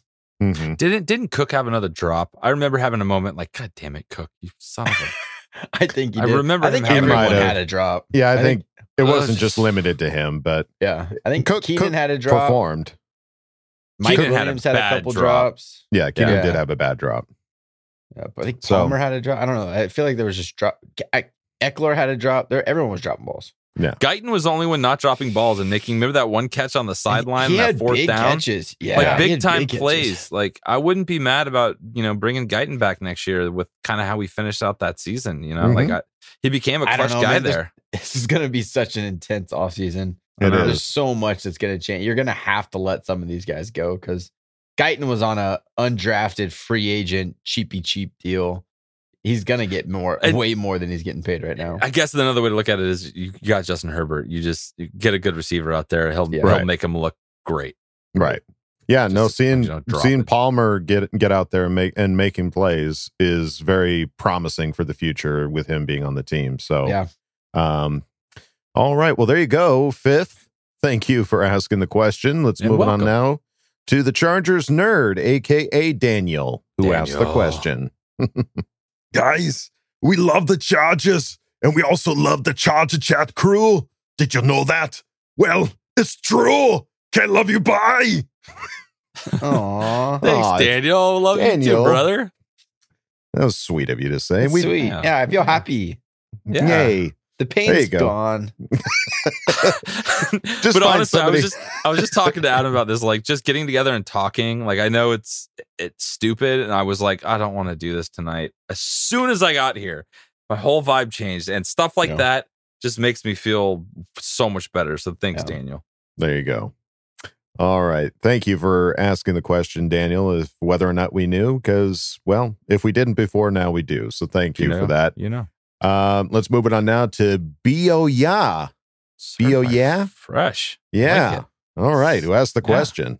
Should we have gone for two at the end of regulation?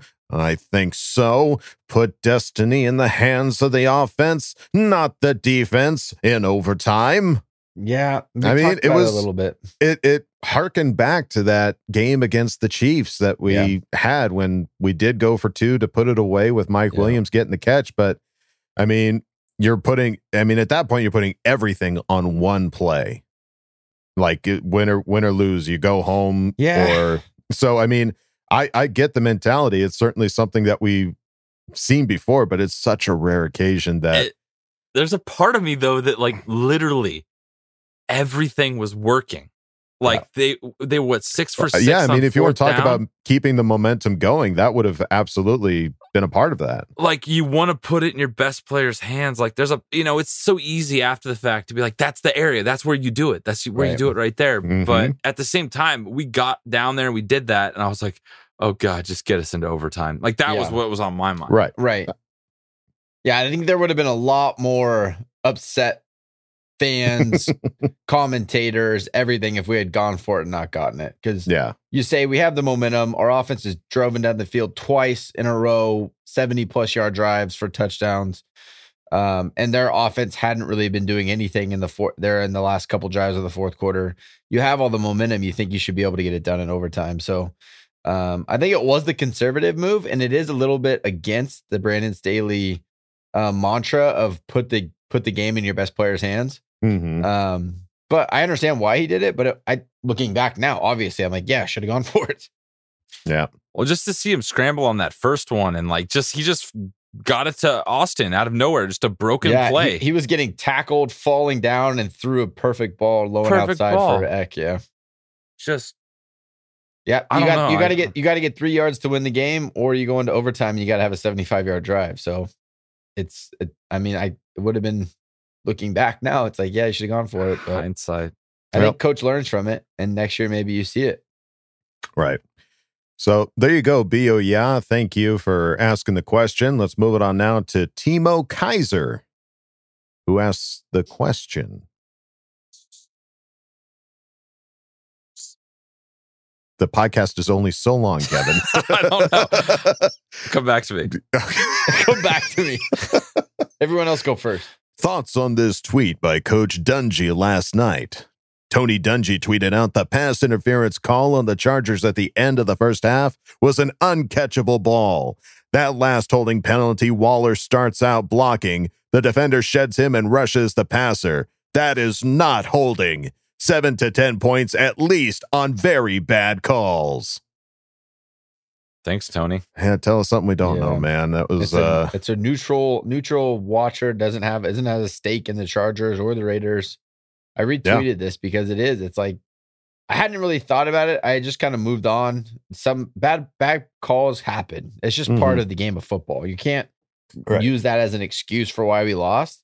right. Uh, but yeah, it sucks, obviously, because those are completely true. Like that Raider was never going to catch that ball. He just threw his hands up like a little baby and Right. tried Yeah, to draw a, he a collapse. call.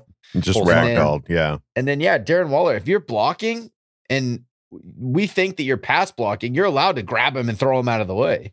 hmm And so that's just what he did. So yeah, questionable calls, but they were called. And that was early in the game. You have plenty of time to respond and, and make up for it. So Yeah.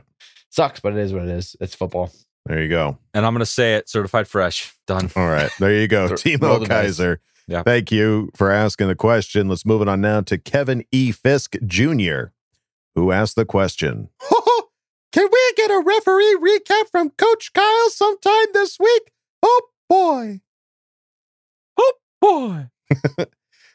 So I I don't know. I mean, ref recap, boy, that would be that would be pretty painful, I think, That'd be you, kinda- Kyle. Because I'd be interested to find out like the breakdown of it. Like like you just is saying that he engaged and could have held that block. Like I want to visually see what that is. So next Yeah. time we get f***ed on a on a call, I want to be like, "Yep, that's fucking wrong." On and I know Wrong Coach again. Told me. T- Coach taught me a lesson. Uh, Yeah. yeah. we got a long off season. Maybe one of these weeks I'll toss I'll toss in a look. I, f- I just don't want to watch this game again. That's the hard part. No, don't not wanna go just this hard game. Every bad call against us this season. We're counting on you. Okay, yeah, that'd be great. That'd be super fun. That'd be the whole What a episode. depressing week that would be a washing tape. yeah. No, I wouldn't. I wouldn't wish that on Coach Kyle, but he might take a look at it there, Kevin. So thank you for asking the question. Let's move it on now to Rivers Lake Lifeguard, who Certified asked the fresh. question. Certified fresh. Sure, you don't want to check your notes there. I tried. I'm just winging it. Crikey!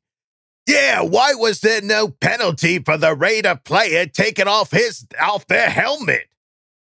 Was he jamming his thumb up his butthole or something, or what? Uh, Um, yeah, that was that. That was Darius Philon that did that, and yeah, I don't know why. Uh, I Yet don't know. I've seen it a lot lately. I've seen helmets just popping off, and they don't. They kind of have pushed that that penalty to the side.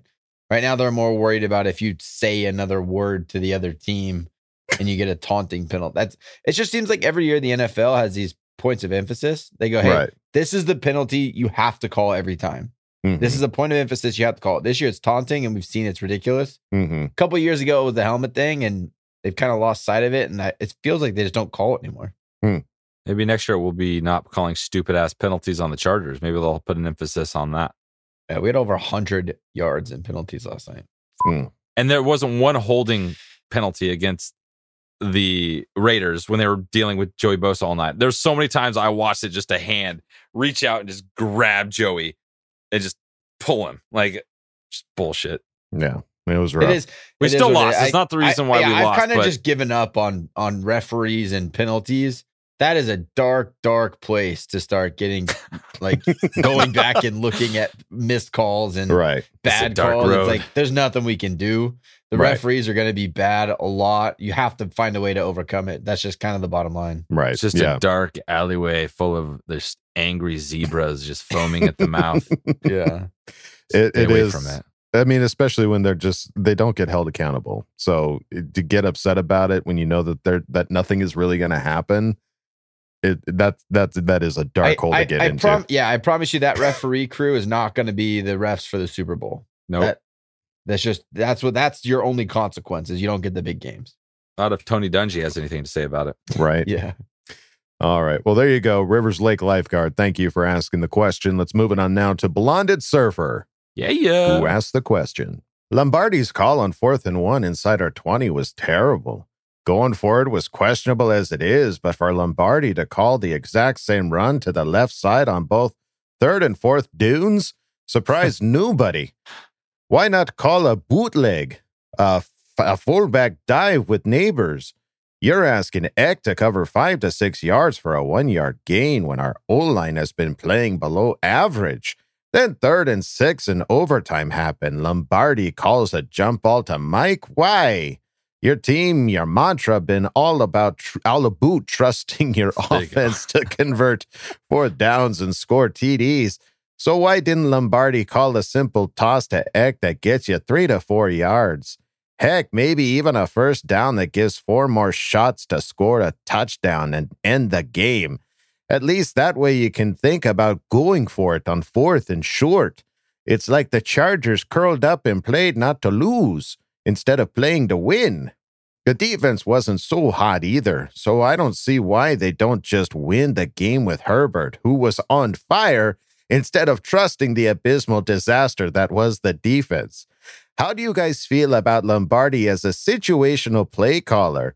It seems to me he gets very conservative when he's in tight spots.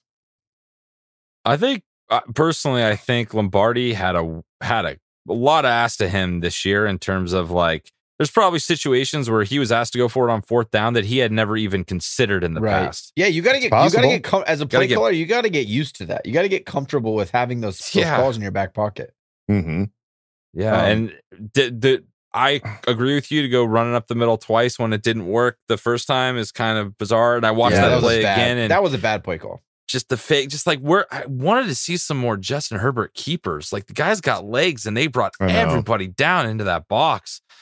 Um, so I I I, I kind of have to agree with you there, Blonde Surfer. I I don't mind the Mike Williams throw. And again, I don't I don't have the play in front of me. I don't remember. I was that was such an emotional watch. I wasn't looking at all of Yeah, those we're not things. you were running go up down your back, yeah. hallways. You weren't even Yeah, watching yeah, that I was crying, about to throw up, crap my pants, all of it at the same time. Um, but I don't I don't know if if if uh, Justin just saw the matchup and said, "Hey, let's go." Right. I don't know if he if Lombardi called like, "Hey, throw it to Mike." Um, it may have been something he checked into because he saw the matchup he wanted. He said, "Let's go get this thing," and maybe he was Yeah. just being ultra um, aggressive. So uh, there's sometimes, yeah, coach, that that fourth down bad, uh, but the third and six jump ball, you can't say that that was a bad play call because that could hit. I mean, Mike, that's a, like we talk about all the time. That's 70 30 ball. I'll take that, especially if it was a one on one, nobody over the top, Mike against a shorter guy, a face, a Brandon Facyson. Like we didn't want Facyson. We cut him for because he wasn't good. So Right. that should be a, a, a, a matchup that you go try to take advantage of. Mm-hmm. Absolutely. All right. Well, there you go, Blonded Surfer. Thank you for asking the question. Let's move it on now to Gavin Gibson, who asked the question. Do you trust the Raiders were going to take the knee for a tie? I don't think they would have, especially for a divisional opponent. I'm still shamelessly positive, though. We played amazing this season with a new head coach, system, etc. Bring on next year. Bolt up. K love you. Bye. Yeah, baby. Thank you. All right, there you go. um, yeah, uh, take the knee for a tie. No. I don't No. trust it. No, They were never, Dude, It was a, they didn't was want to six- play the Chiefs. No, it was a 50 something yard field goal attempt. yeah, Yeah, so, like, why even not? if they didn't get another yard on that third down run, they still would have run the clock down and kicked the field goal. That's that's just that They is missed- what it is. They missed Right. the field goal. They're still in the playoffs. It was a, Right. it was a it was a win win for them. Right. But uh, I mean, I guess if if if they take a knee, Coach Coach Staley would have called a timeout. You know, like what do you mean take a knee? They were never going to take a th- knee on third down. That that that that would have never happened. Coach Staley would have taken the timeout, forced them to punt, and then we would have gone and, and tried to do something. So Right. yeah, the taking a knee thing. Derek Carr is just being a big douchebag. To be Yeah. honest, he, he, they were never Real going. They were going to run the ball no matter what. Yeah. So yeah, we don't we don't trust Raiders any further than we can throw them. So Definitely not not, Marv from bit. Home Alone. no, No. no, he's a wet bandit. Yeah, he's a Um, wet yeah. bandit. Kevin Gibson, thank Sticky you bandit. for asking it. Well, depending on which movie you watch. Thank you for asking the question. Let's move it on now to Tyler Neiman, who asked the question. Hey guys, I want to talk about the timeout in overtime. I feel like it was a good decision because if they don't give up a 10 yard run, it's a longer field goal. My question is how long is the field goal if they get stopped instead of gaining 10 yards? Baby! Well, I think it was a eight yard run that they had. So I mean, if you stop them right at the line, it would have been a what a fifty nine yard or that guy like that. can still make that kick. Like we're Yeah. we're we're trying to pretend like that that run was going to stop them from making. The guy has kicked over sixty before, so it's like it's they put that line. It, the thing that what's tough about watching those it on TV is like they put that line to get to, and then that's where it's in your mind. You're like automatically he can make it from there. No, that's like his like average where he ma- you know where he can That's do like it a- from. He's going to make it eighty percent of the time. Eighty percent of the time, but, But he can before still that, make it 60 he can still make that. And I, Yeah. as soon as they we let them drive down to the fifty, I was like, Fuck, like this Yeah. sucks. They're gonna gonna to get kick a field goal. Yeah. Yeah, I just I could feel it happening as soon as we got to midfield. Um, yeah, it was a bummer, man. It is a bummer, but uh, hey, Tyler Neiman, thank you for asking the question. Let's move it on to Grown Up Gambino, who asked the question.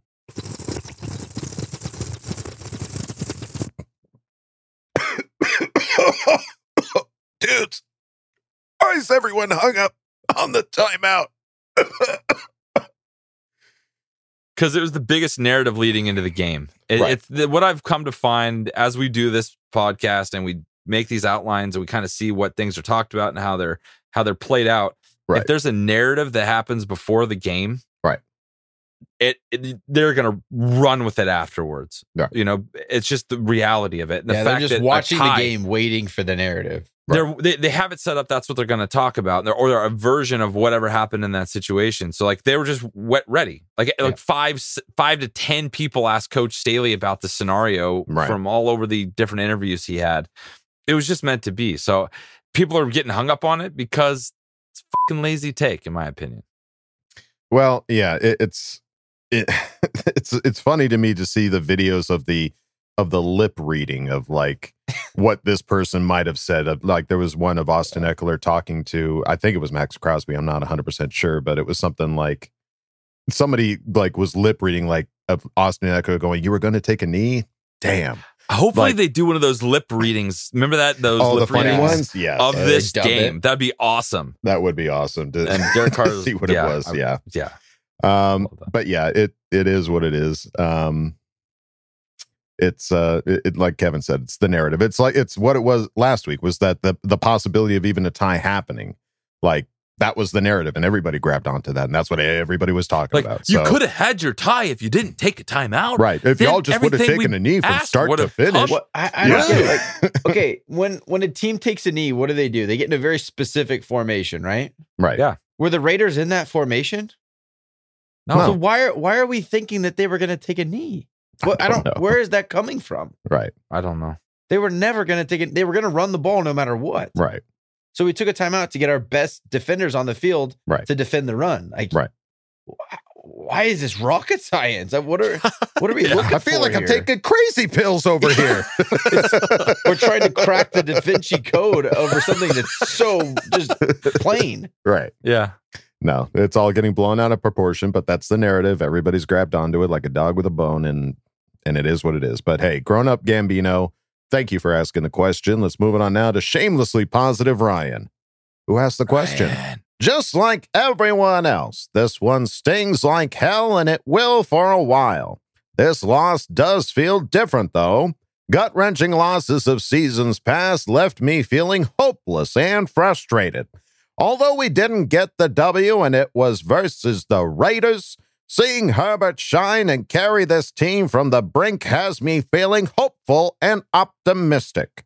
While others may bash Staley for his coaching decisions, I, for one, back the coach 100%. Staley and Herbert have turned hope into belief. I don't hope that the Chargers can contend anymore. I believe they can. I believe they can go toe to toe with the best in the league. And I believe they will take us to the promised land. My question is this Do you guys plan on renewing your season tickets? And do you plan on attending any games away next season?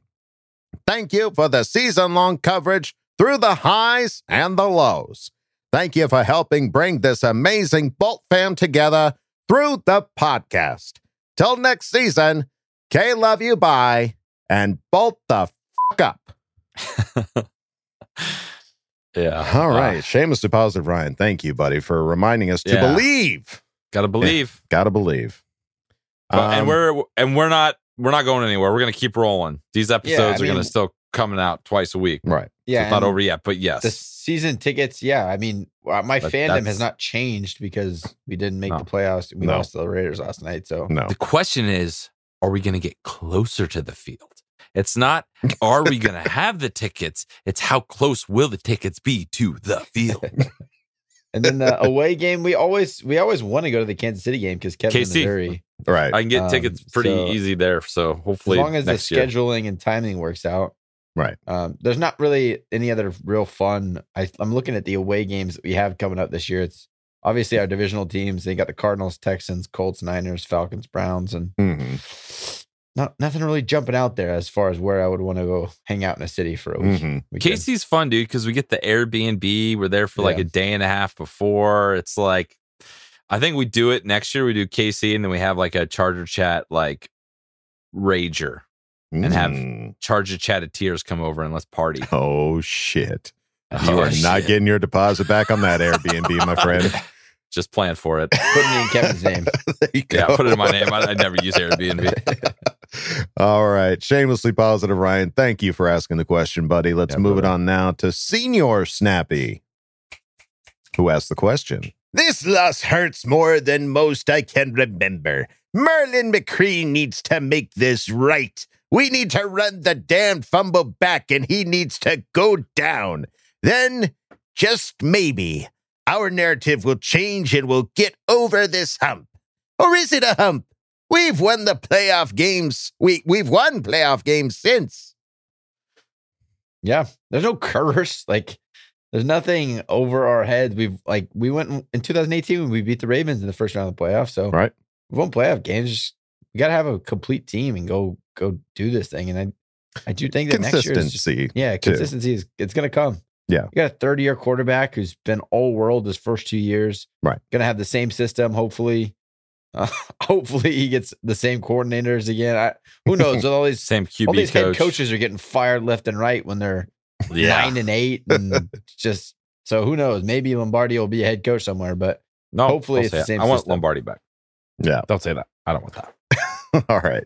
just because i say something doesn't mean Don't i say it. want it, Kevin. Just don't say it. all right just shut up go eat a burrito shut up All right. Senior Snappy, thank you for asking the question. Let's move it on now to Swim Shady. And shout out to Jay Tex, who I believe is certified fresh. Uh, but going with Swim Shady on this one. And the question goes something like this I still can't believe we got to witness one of the greatest games in NFL history. We don't deserve Justin. Our boys fought till the very end. They left it all out there. Receivers were super tired and still fought. Question is, how do you get through these tough losses? Right here.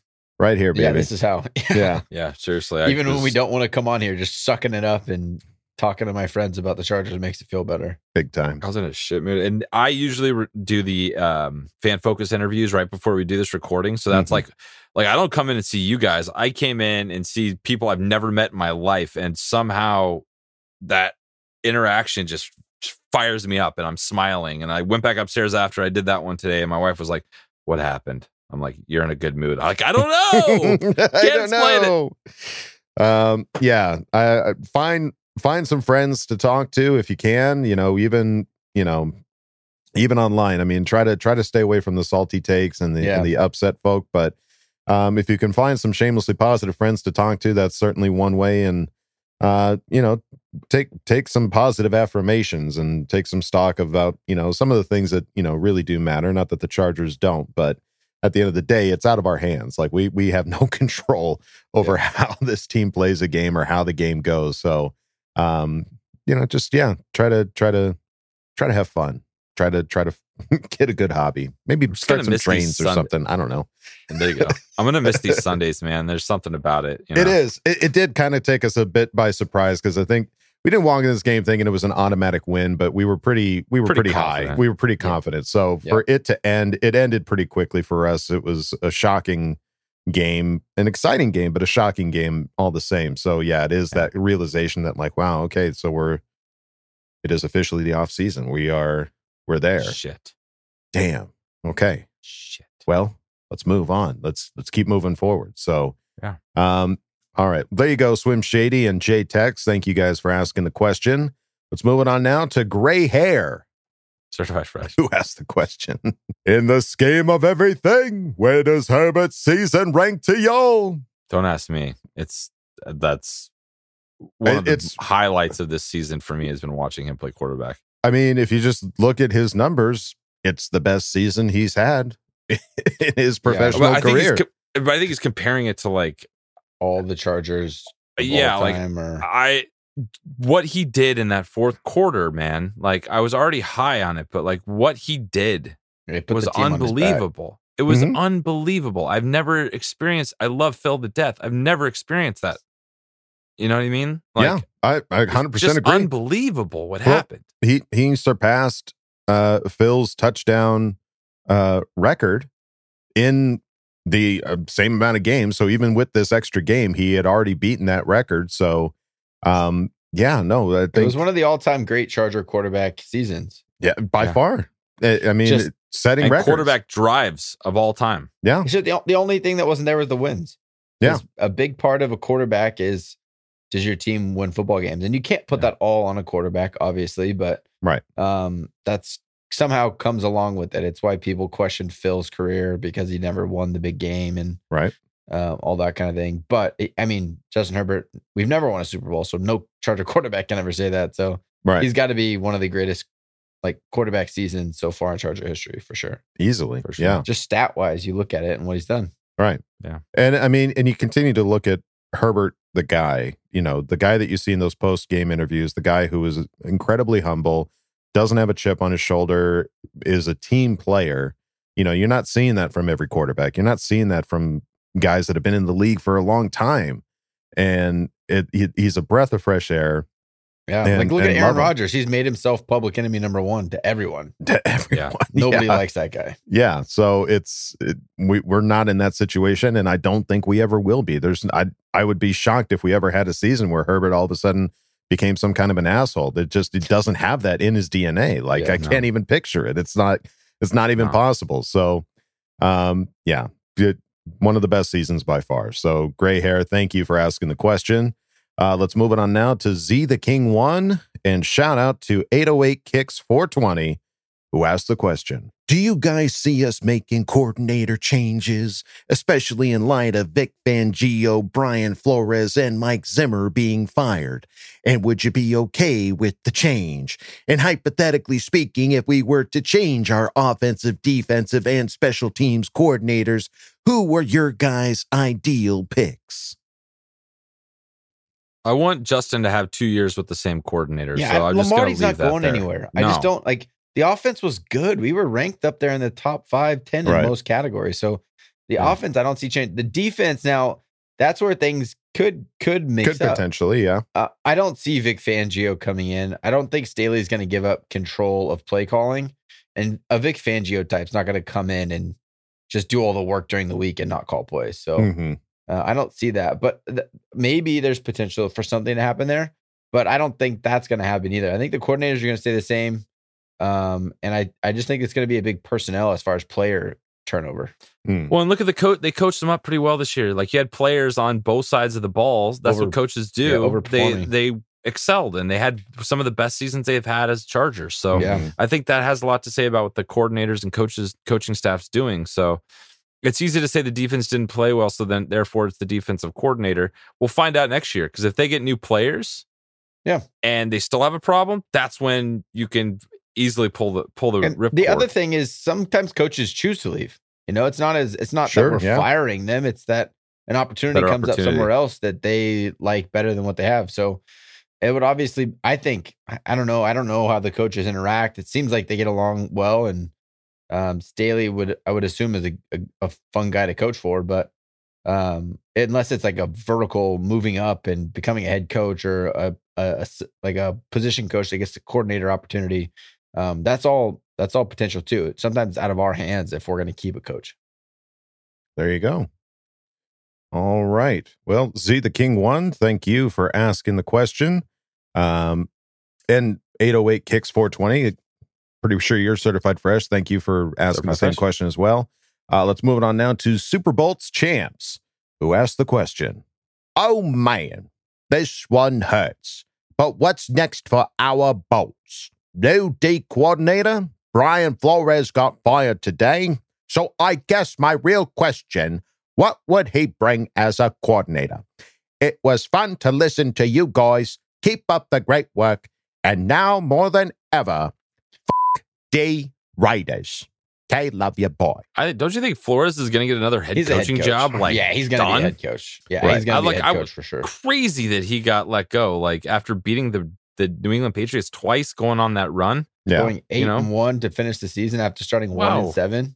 Yeah, The guy's going to be a head coach somewhere for sure. Somebody will give him an opportunity. There's so many already, so many vacancies popping up, and one day after the season's over, um, yeah, I think he'll. I, I think he could end up. Minnesota's got an opening. That seems like it could be a pretty easy fit. They got a good team. They just need somebody Right. to go and and shake things up a little bit. So Yeah. Yeah, I think There's- he'll be a head coach. There's more than a few teams that have some openings right now. So obviously, I think some of these guys could just end up switching teams in their head coaching ability. As far as what he would bring as a coordinator, I don't even know. Like, I don't know what Does, his. does do they run similar schemes uh, schemes? Because I'm just curious how that works. Because you know Staley calls the plays. So what what do you want in a, it bringing in a new defensive coordinator? Is he going to relinquish play play calling duties? Like that's the, I think that's the first question. Sure. Yeah. I think it's a valid question. I just I have no idea what Brian Flores would necessarily bring to the table that somebody else wouldn't. So if it's And if it's not even similar, He's never been a coordinator.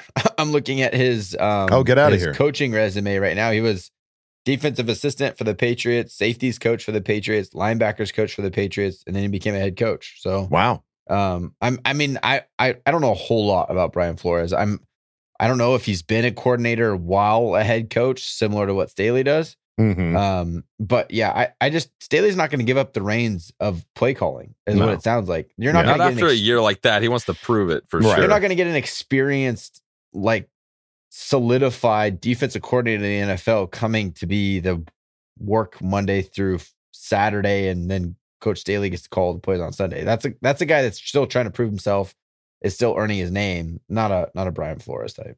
hmm All right. Well, there you go. Super Bolts champs. Thank you for asking the question. Let's move it on now to Philip Musau, who asked the fresh. question. Okay. Okay. Do the Chargers need to replace our defensive coordinator or stick with him another year and get the players Staley wants for the system? I'm waiting.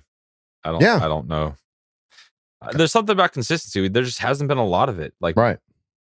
let's Yeah. see what little consistency does for this team. And no one, we don't. I don't know how much Renaldo Hill did. Like, yeah, it's hard right. to say. we don't know what kind of an impact that he really had. I mean, Staley was in all of the decision making, and maybe Renaldo Hill was more like a communicator with the with the position coaches and accumulating information. He probably did a lot of scouting work and things like that. But like as far as coming up with game plan and then calling plays, I'm assuming Staley had a lot to do with all of that. So right. I don't know how much changing that coordinator position, unless he just didn't get along with Staley. Um, I don't see what big of a change that really makes. Mm-hmm. Yeah. Yeah, it was interesting, you know, looking back at the season now, thinking about it. Like they would cut to Staley on the camera, they would cut to Lombardi up in the booth. I can't recall one time they cut to Renaldo No. Hill on the No. sideline, like with a And headset very- and anything. Very rarely got like press conferences either. Yeah. Right. So it, it's hard to say what, like Kyle said, what his it makes me think of Office Space. Like, what would you say that you do here? Yeah. You know, like I, I who's, my who's really says like what what it, what his contribution was to the team. So obviously that would be a decision made by you know Staley and upper management and everything like that. So as far as whether or not we should keep him, I I think yeah, I think let's keep it consistent for this guy. Unless there's somebody out there that can actually bring something new and different that Staley is in agreement with. I don't see any reason why you would change out these coordinators. So Unless Um, or unless Staley's going to give up control of play calling. Right. And that would have to that would have to happen as well. So Yeah. uh, but it's a great question, Philip Massot. Thank you for asking the question. Let's move it on now to Dirty Sock 101, who asked the question.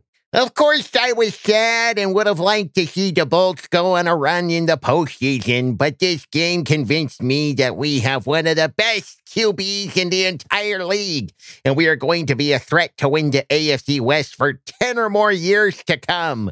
My question is, what are the least two, at least two reasons for optimism besides Herbert for this team going forward? Mm.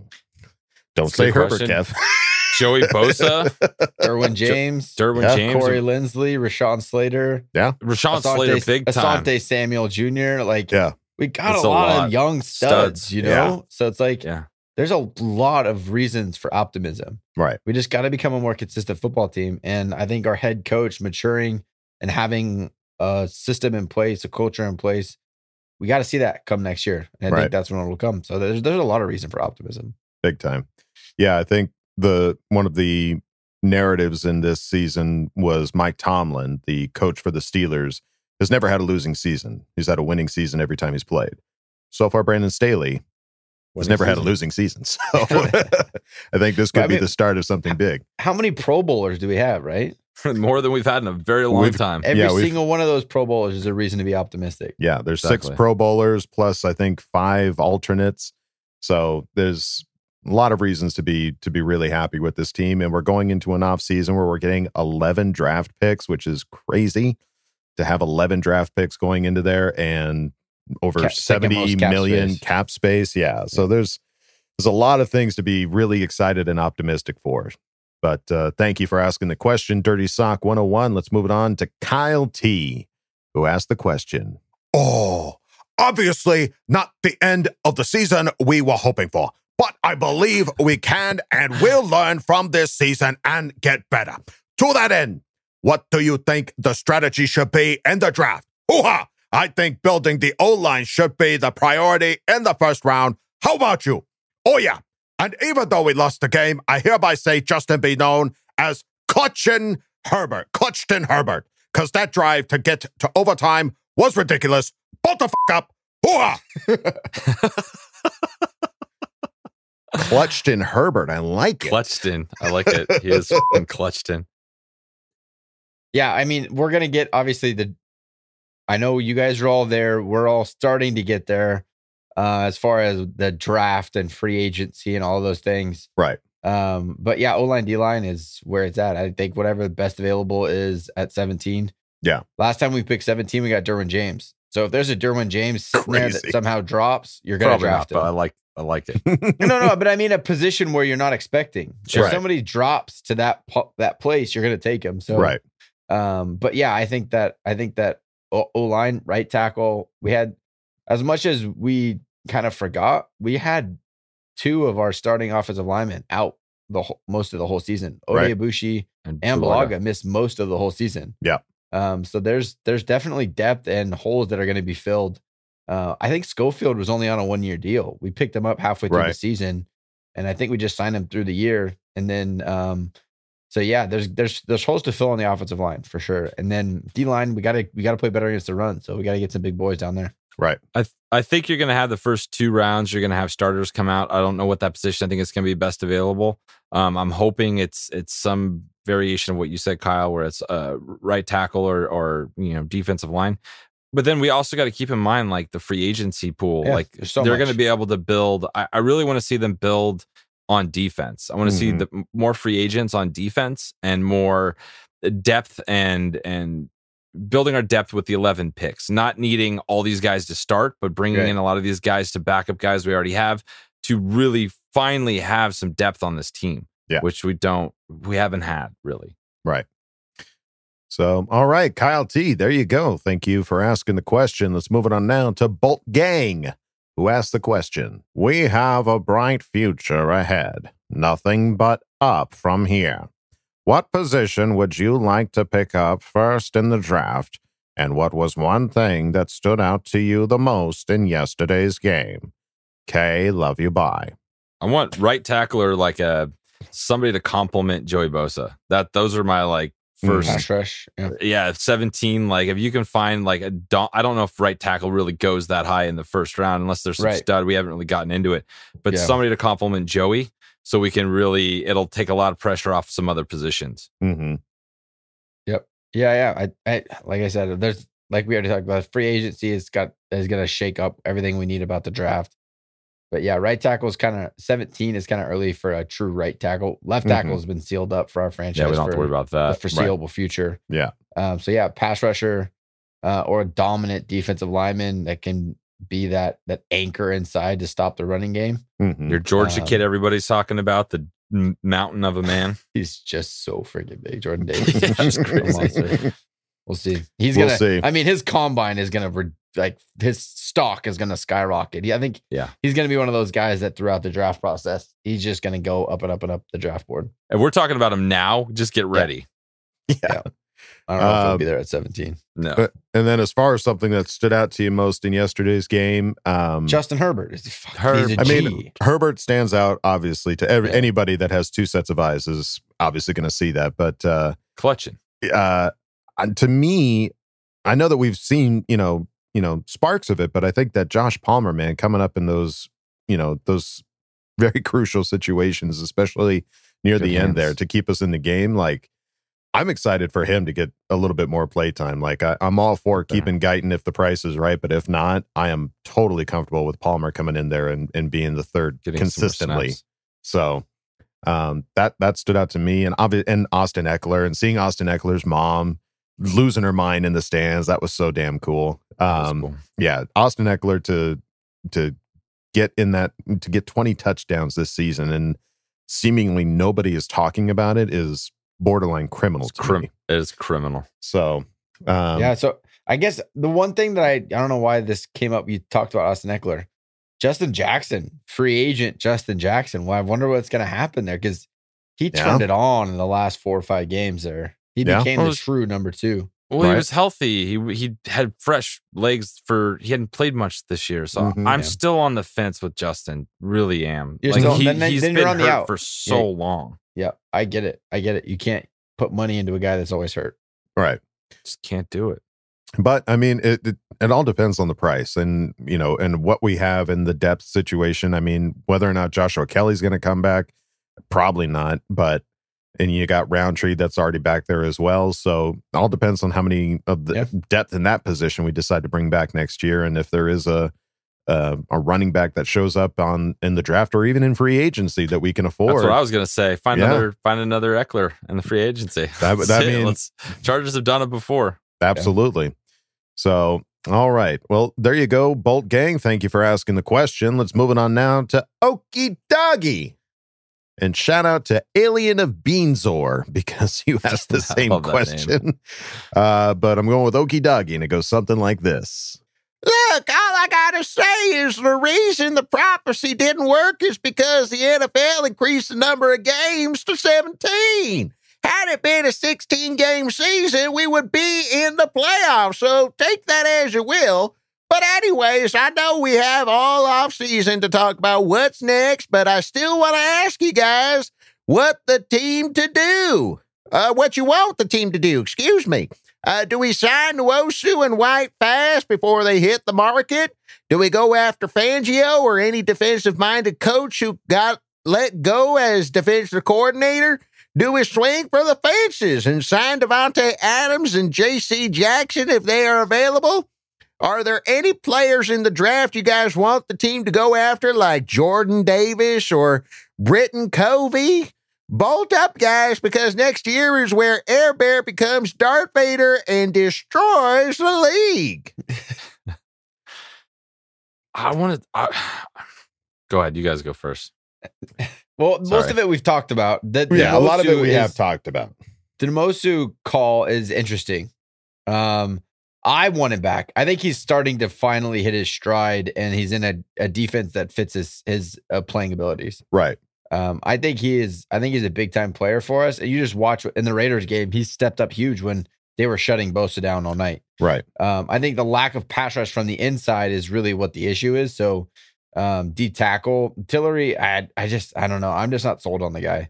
I think he shows up and sometimes he just doesn't. He's been the epitome of inconsistency, Yeah. unfortunately. which is what we're trying to Our get rid of on our right, football yeah, team. yeah. Um, so I I do think you sign Nwosu and White fast. I think you bring them back. I think they're good. It seems like they're good locker room guys that everyone gets along with and Mhm. um, they like playing with. So those guys you, you find fast. The defensive minded head coach, like defense coordinator thing. Again, I don't think you're going to be able to draw a big name to be the grunt work guy that doesn't get any of the glory. Right.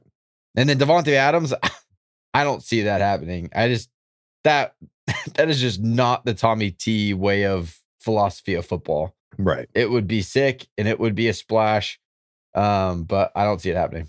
Yeah. I want them to spend more money on the defense, honestly. Like just seeing what we did this year, I would be happy with re-signing, um, bringing back Mike Williams, signing him up, and then going after just get this defense just loaded, just Mm-hmm. get what you can in free agency and, and make this team better. That's what I w- that's what I really want to see. All right. So there you go. And yeah, I mean, as far as like guys that we want to get in the draft, I mean, the only one that's ever been mentioned is Kyle's Mountain of a Man and the and the punter at SDSU. So like I want that- Excuse me. I want him.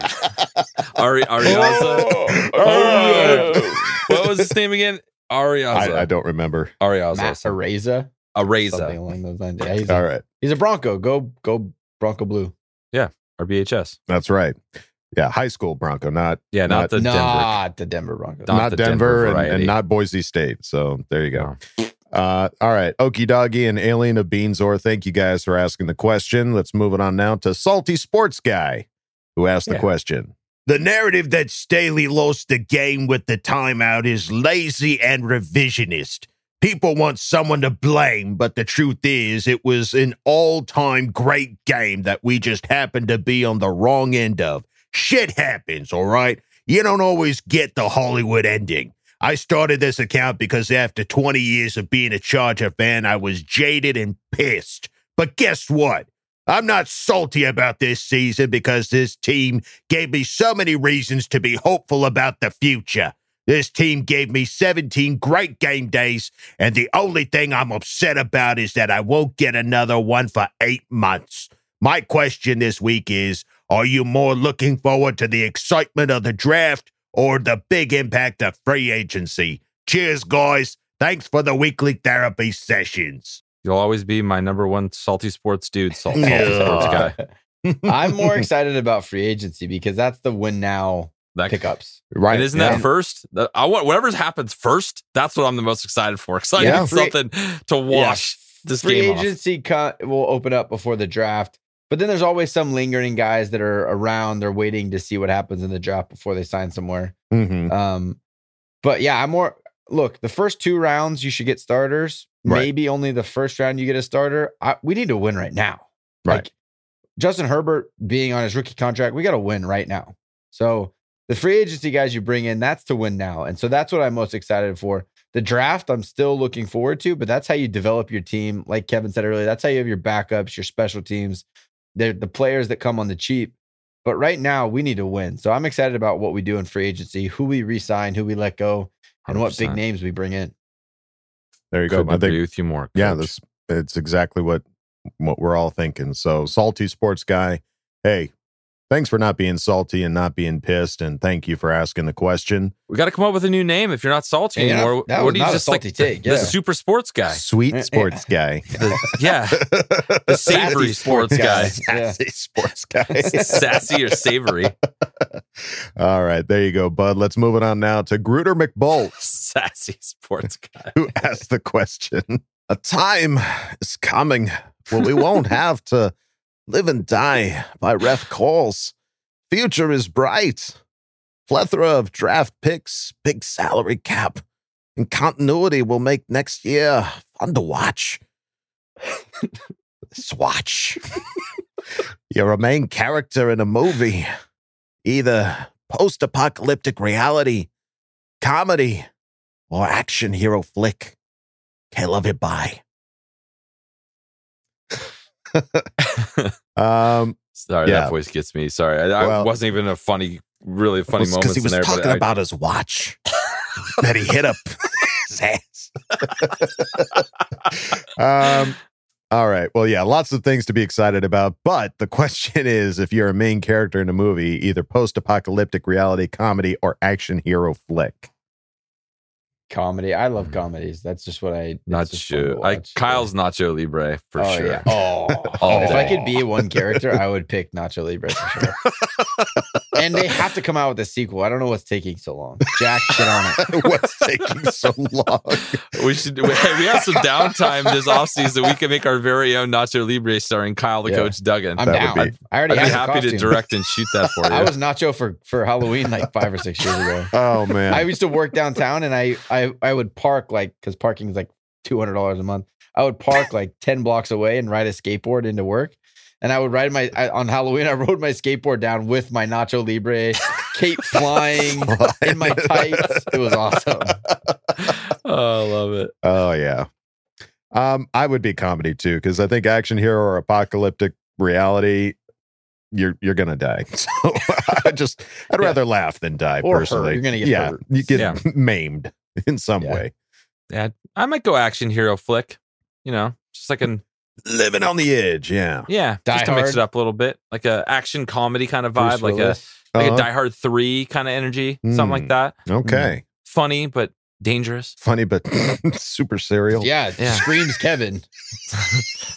Super dangerous. oh my god. Screams Kevin. All right. Well, all right. Gru- Gruder Yeah, good- McBolt, thank you. ninja moves. Thank you for Thank you. asking the question. Uh, and we go out of Ask Bolt Fam with Nick, our good old Oh, buddy shit. Nick, aka Nick Defense Huge. And shout Oh, out to Bobby God. Caldrone because you you guys pretty much asked the same, I- but Nick, I- Love I kind of have to pee right now. I'm worried that I'm gonna laugh so hard that I'm gonna piss my pants. Let's take a But break. give it a Let's shot. use our sweet graphic. all Go. right, temporary break.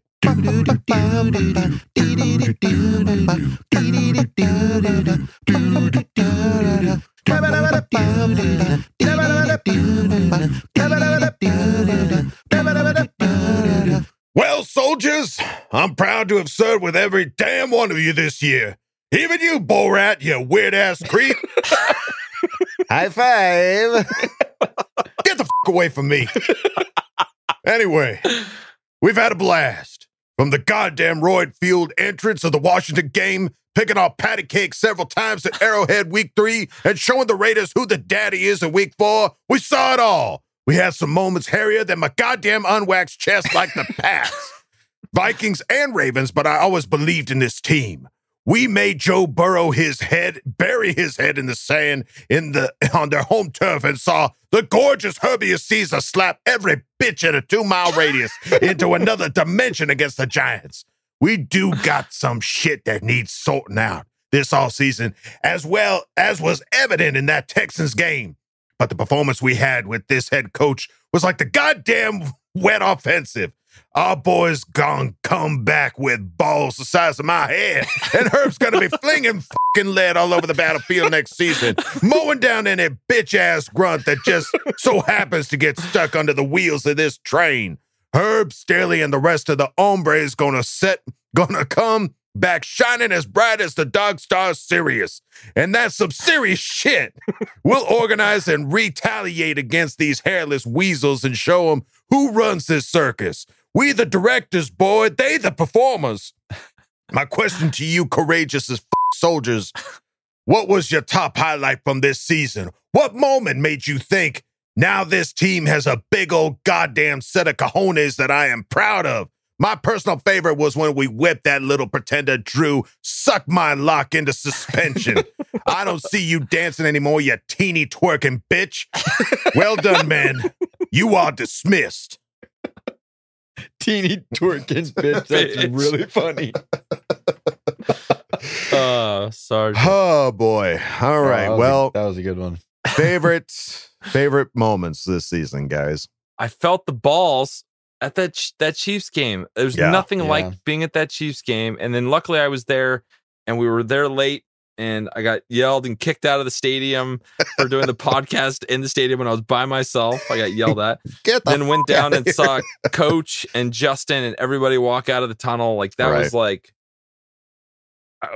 surreal. I was I was sold, but that was just that took it to the next level. I was like, this Yeah. is our coach. This is what I want. As a Charger fan, this is what I want. So that was it. That was it for me. There you go. How about you, Kyle?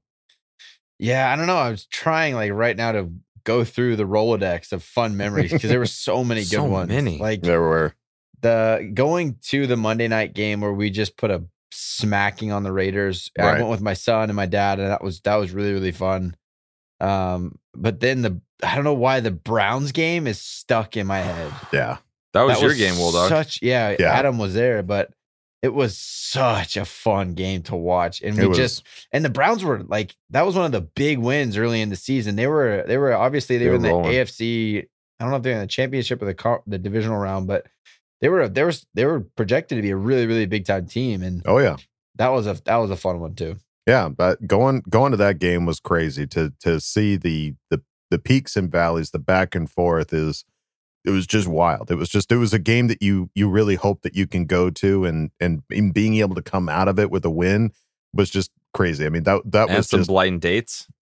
some blind dates. That's right. Yeah, getting to sit getting to sit with my guys on either side of me. But honestly, like even though it wasn't the even though that game didn't go the way we wanted to, being able to go to a game with you guys and Yeah, that was and fun. going through Thunder Alley like as the Charger chat, like riding up on the five North Bolt as well. Like that was, That was just awesome. Yeah, that was a that, that was that was the start, you know, because we didn't get a chance to do any of that in 2020. So, wh- Right. which we really wanted to do, and so all of those memories of being with you guys and every fan that we interacted with at Thunder Rally, like that was just some of the best this year because it is it's a good fan base, it's a good Bolt fam fan base. So, uh, and being able to see the the stadium in person, like that, that is Yeah. just it's still like it's in my head, like how huge that place is. So, um, yeah, I kind I, I kind of want to modify mine and just add a Go little on top. I would say ask Bolt fam. Honestly, like I haven't Yeah. laughed this consistently, this this frequently.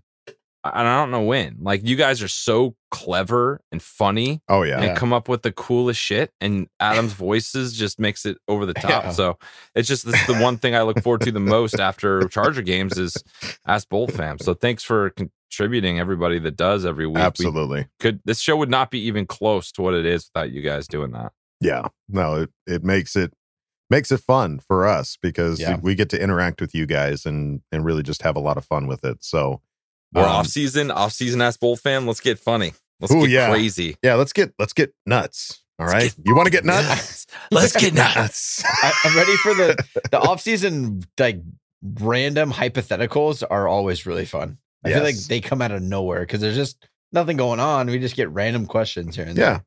there. Yeah. Love it. Let's get crazy this off season, Bolt fam. Um, all right. Well, I think that's gonna do it for us here at Charge Charger Chat. Any Hey, final bold thoughts, guys? Prediction: Raiders get shut out and Carr retires. he sucks so bad. And the Chiefs lose to in Whoever the Big Steelers. Yeah. yeah. Roethlisberger. There you go. Perfect Sunday. I can't Saturday top. combo. I can't top that. So I'm Oh. I'm great with either one of those bold predictions. So, um, all right, gang. Well, that's going to do it for us here at the Charger Chat. Don't forget to bolt up because we're ready for any squad, any place. Kill love K love you bye. K love you bye. And now, a word from our sponsors. Hey, you! Does nothing excite you anymore? Uh, roller coasters seem boring? Yawn. Thrill seeking activities don't do it anymore? Boring. Then how about you become a Charger fan? Experience the thrilling victories. Let's go! And the agonizing defeats. What the f? All from the comfort of your home. Become a Charger fan and get your blood pumping today. Where's my heart medication?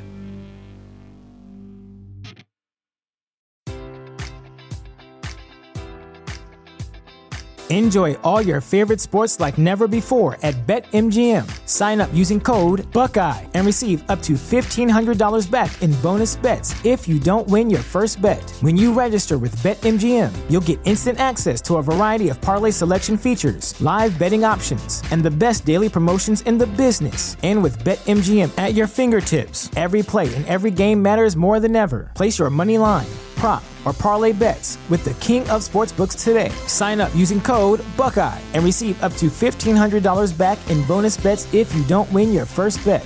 BetMGM and GameSense remind you to play responsibly. 21 plus and present in Ohio, subject to eligibility requirements. Rewards are non withdrawable bonus bets that expire in seven days. Gambling problem? Call 1 800 Gambler in partnership with MGM Northfield Park.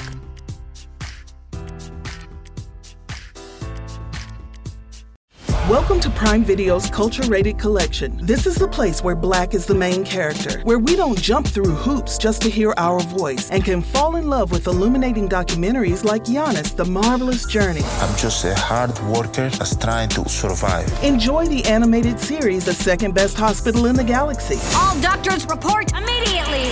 where we dive into something new like the latest season of Them, The Scare, and the award winning American Fiction. Welcome home, baby. Or add to the experience by buying or renting the biopic of a legend, Bob Marley, One Love. I want my music to unify people. And add on channels like Paramount Plus and STARZ to bask in nostalgia with Beverly Hills Cop This is the cleanest police car I've ever been in in my life. and BMF. You're about to take over the whole nation. Explore Prime Video's culture rated collection and enjoy old school greats and new school hits. Prime Video. Find your happy place. Restrictions apply. See Amazon.com slash Amazon Prime for details.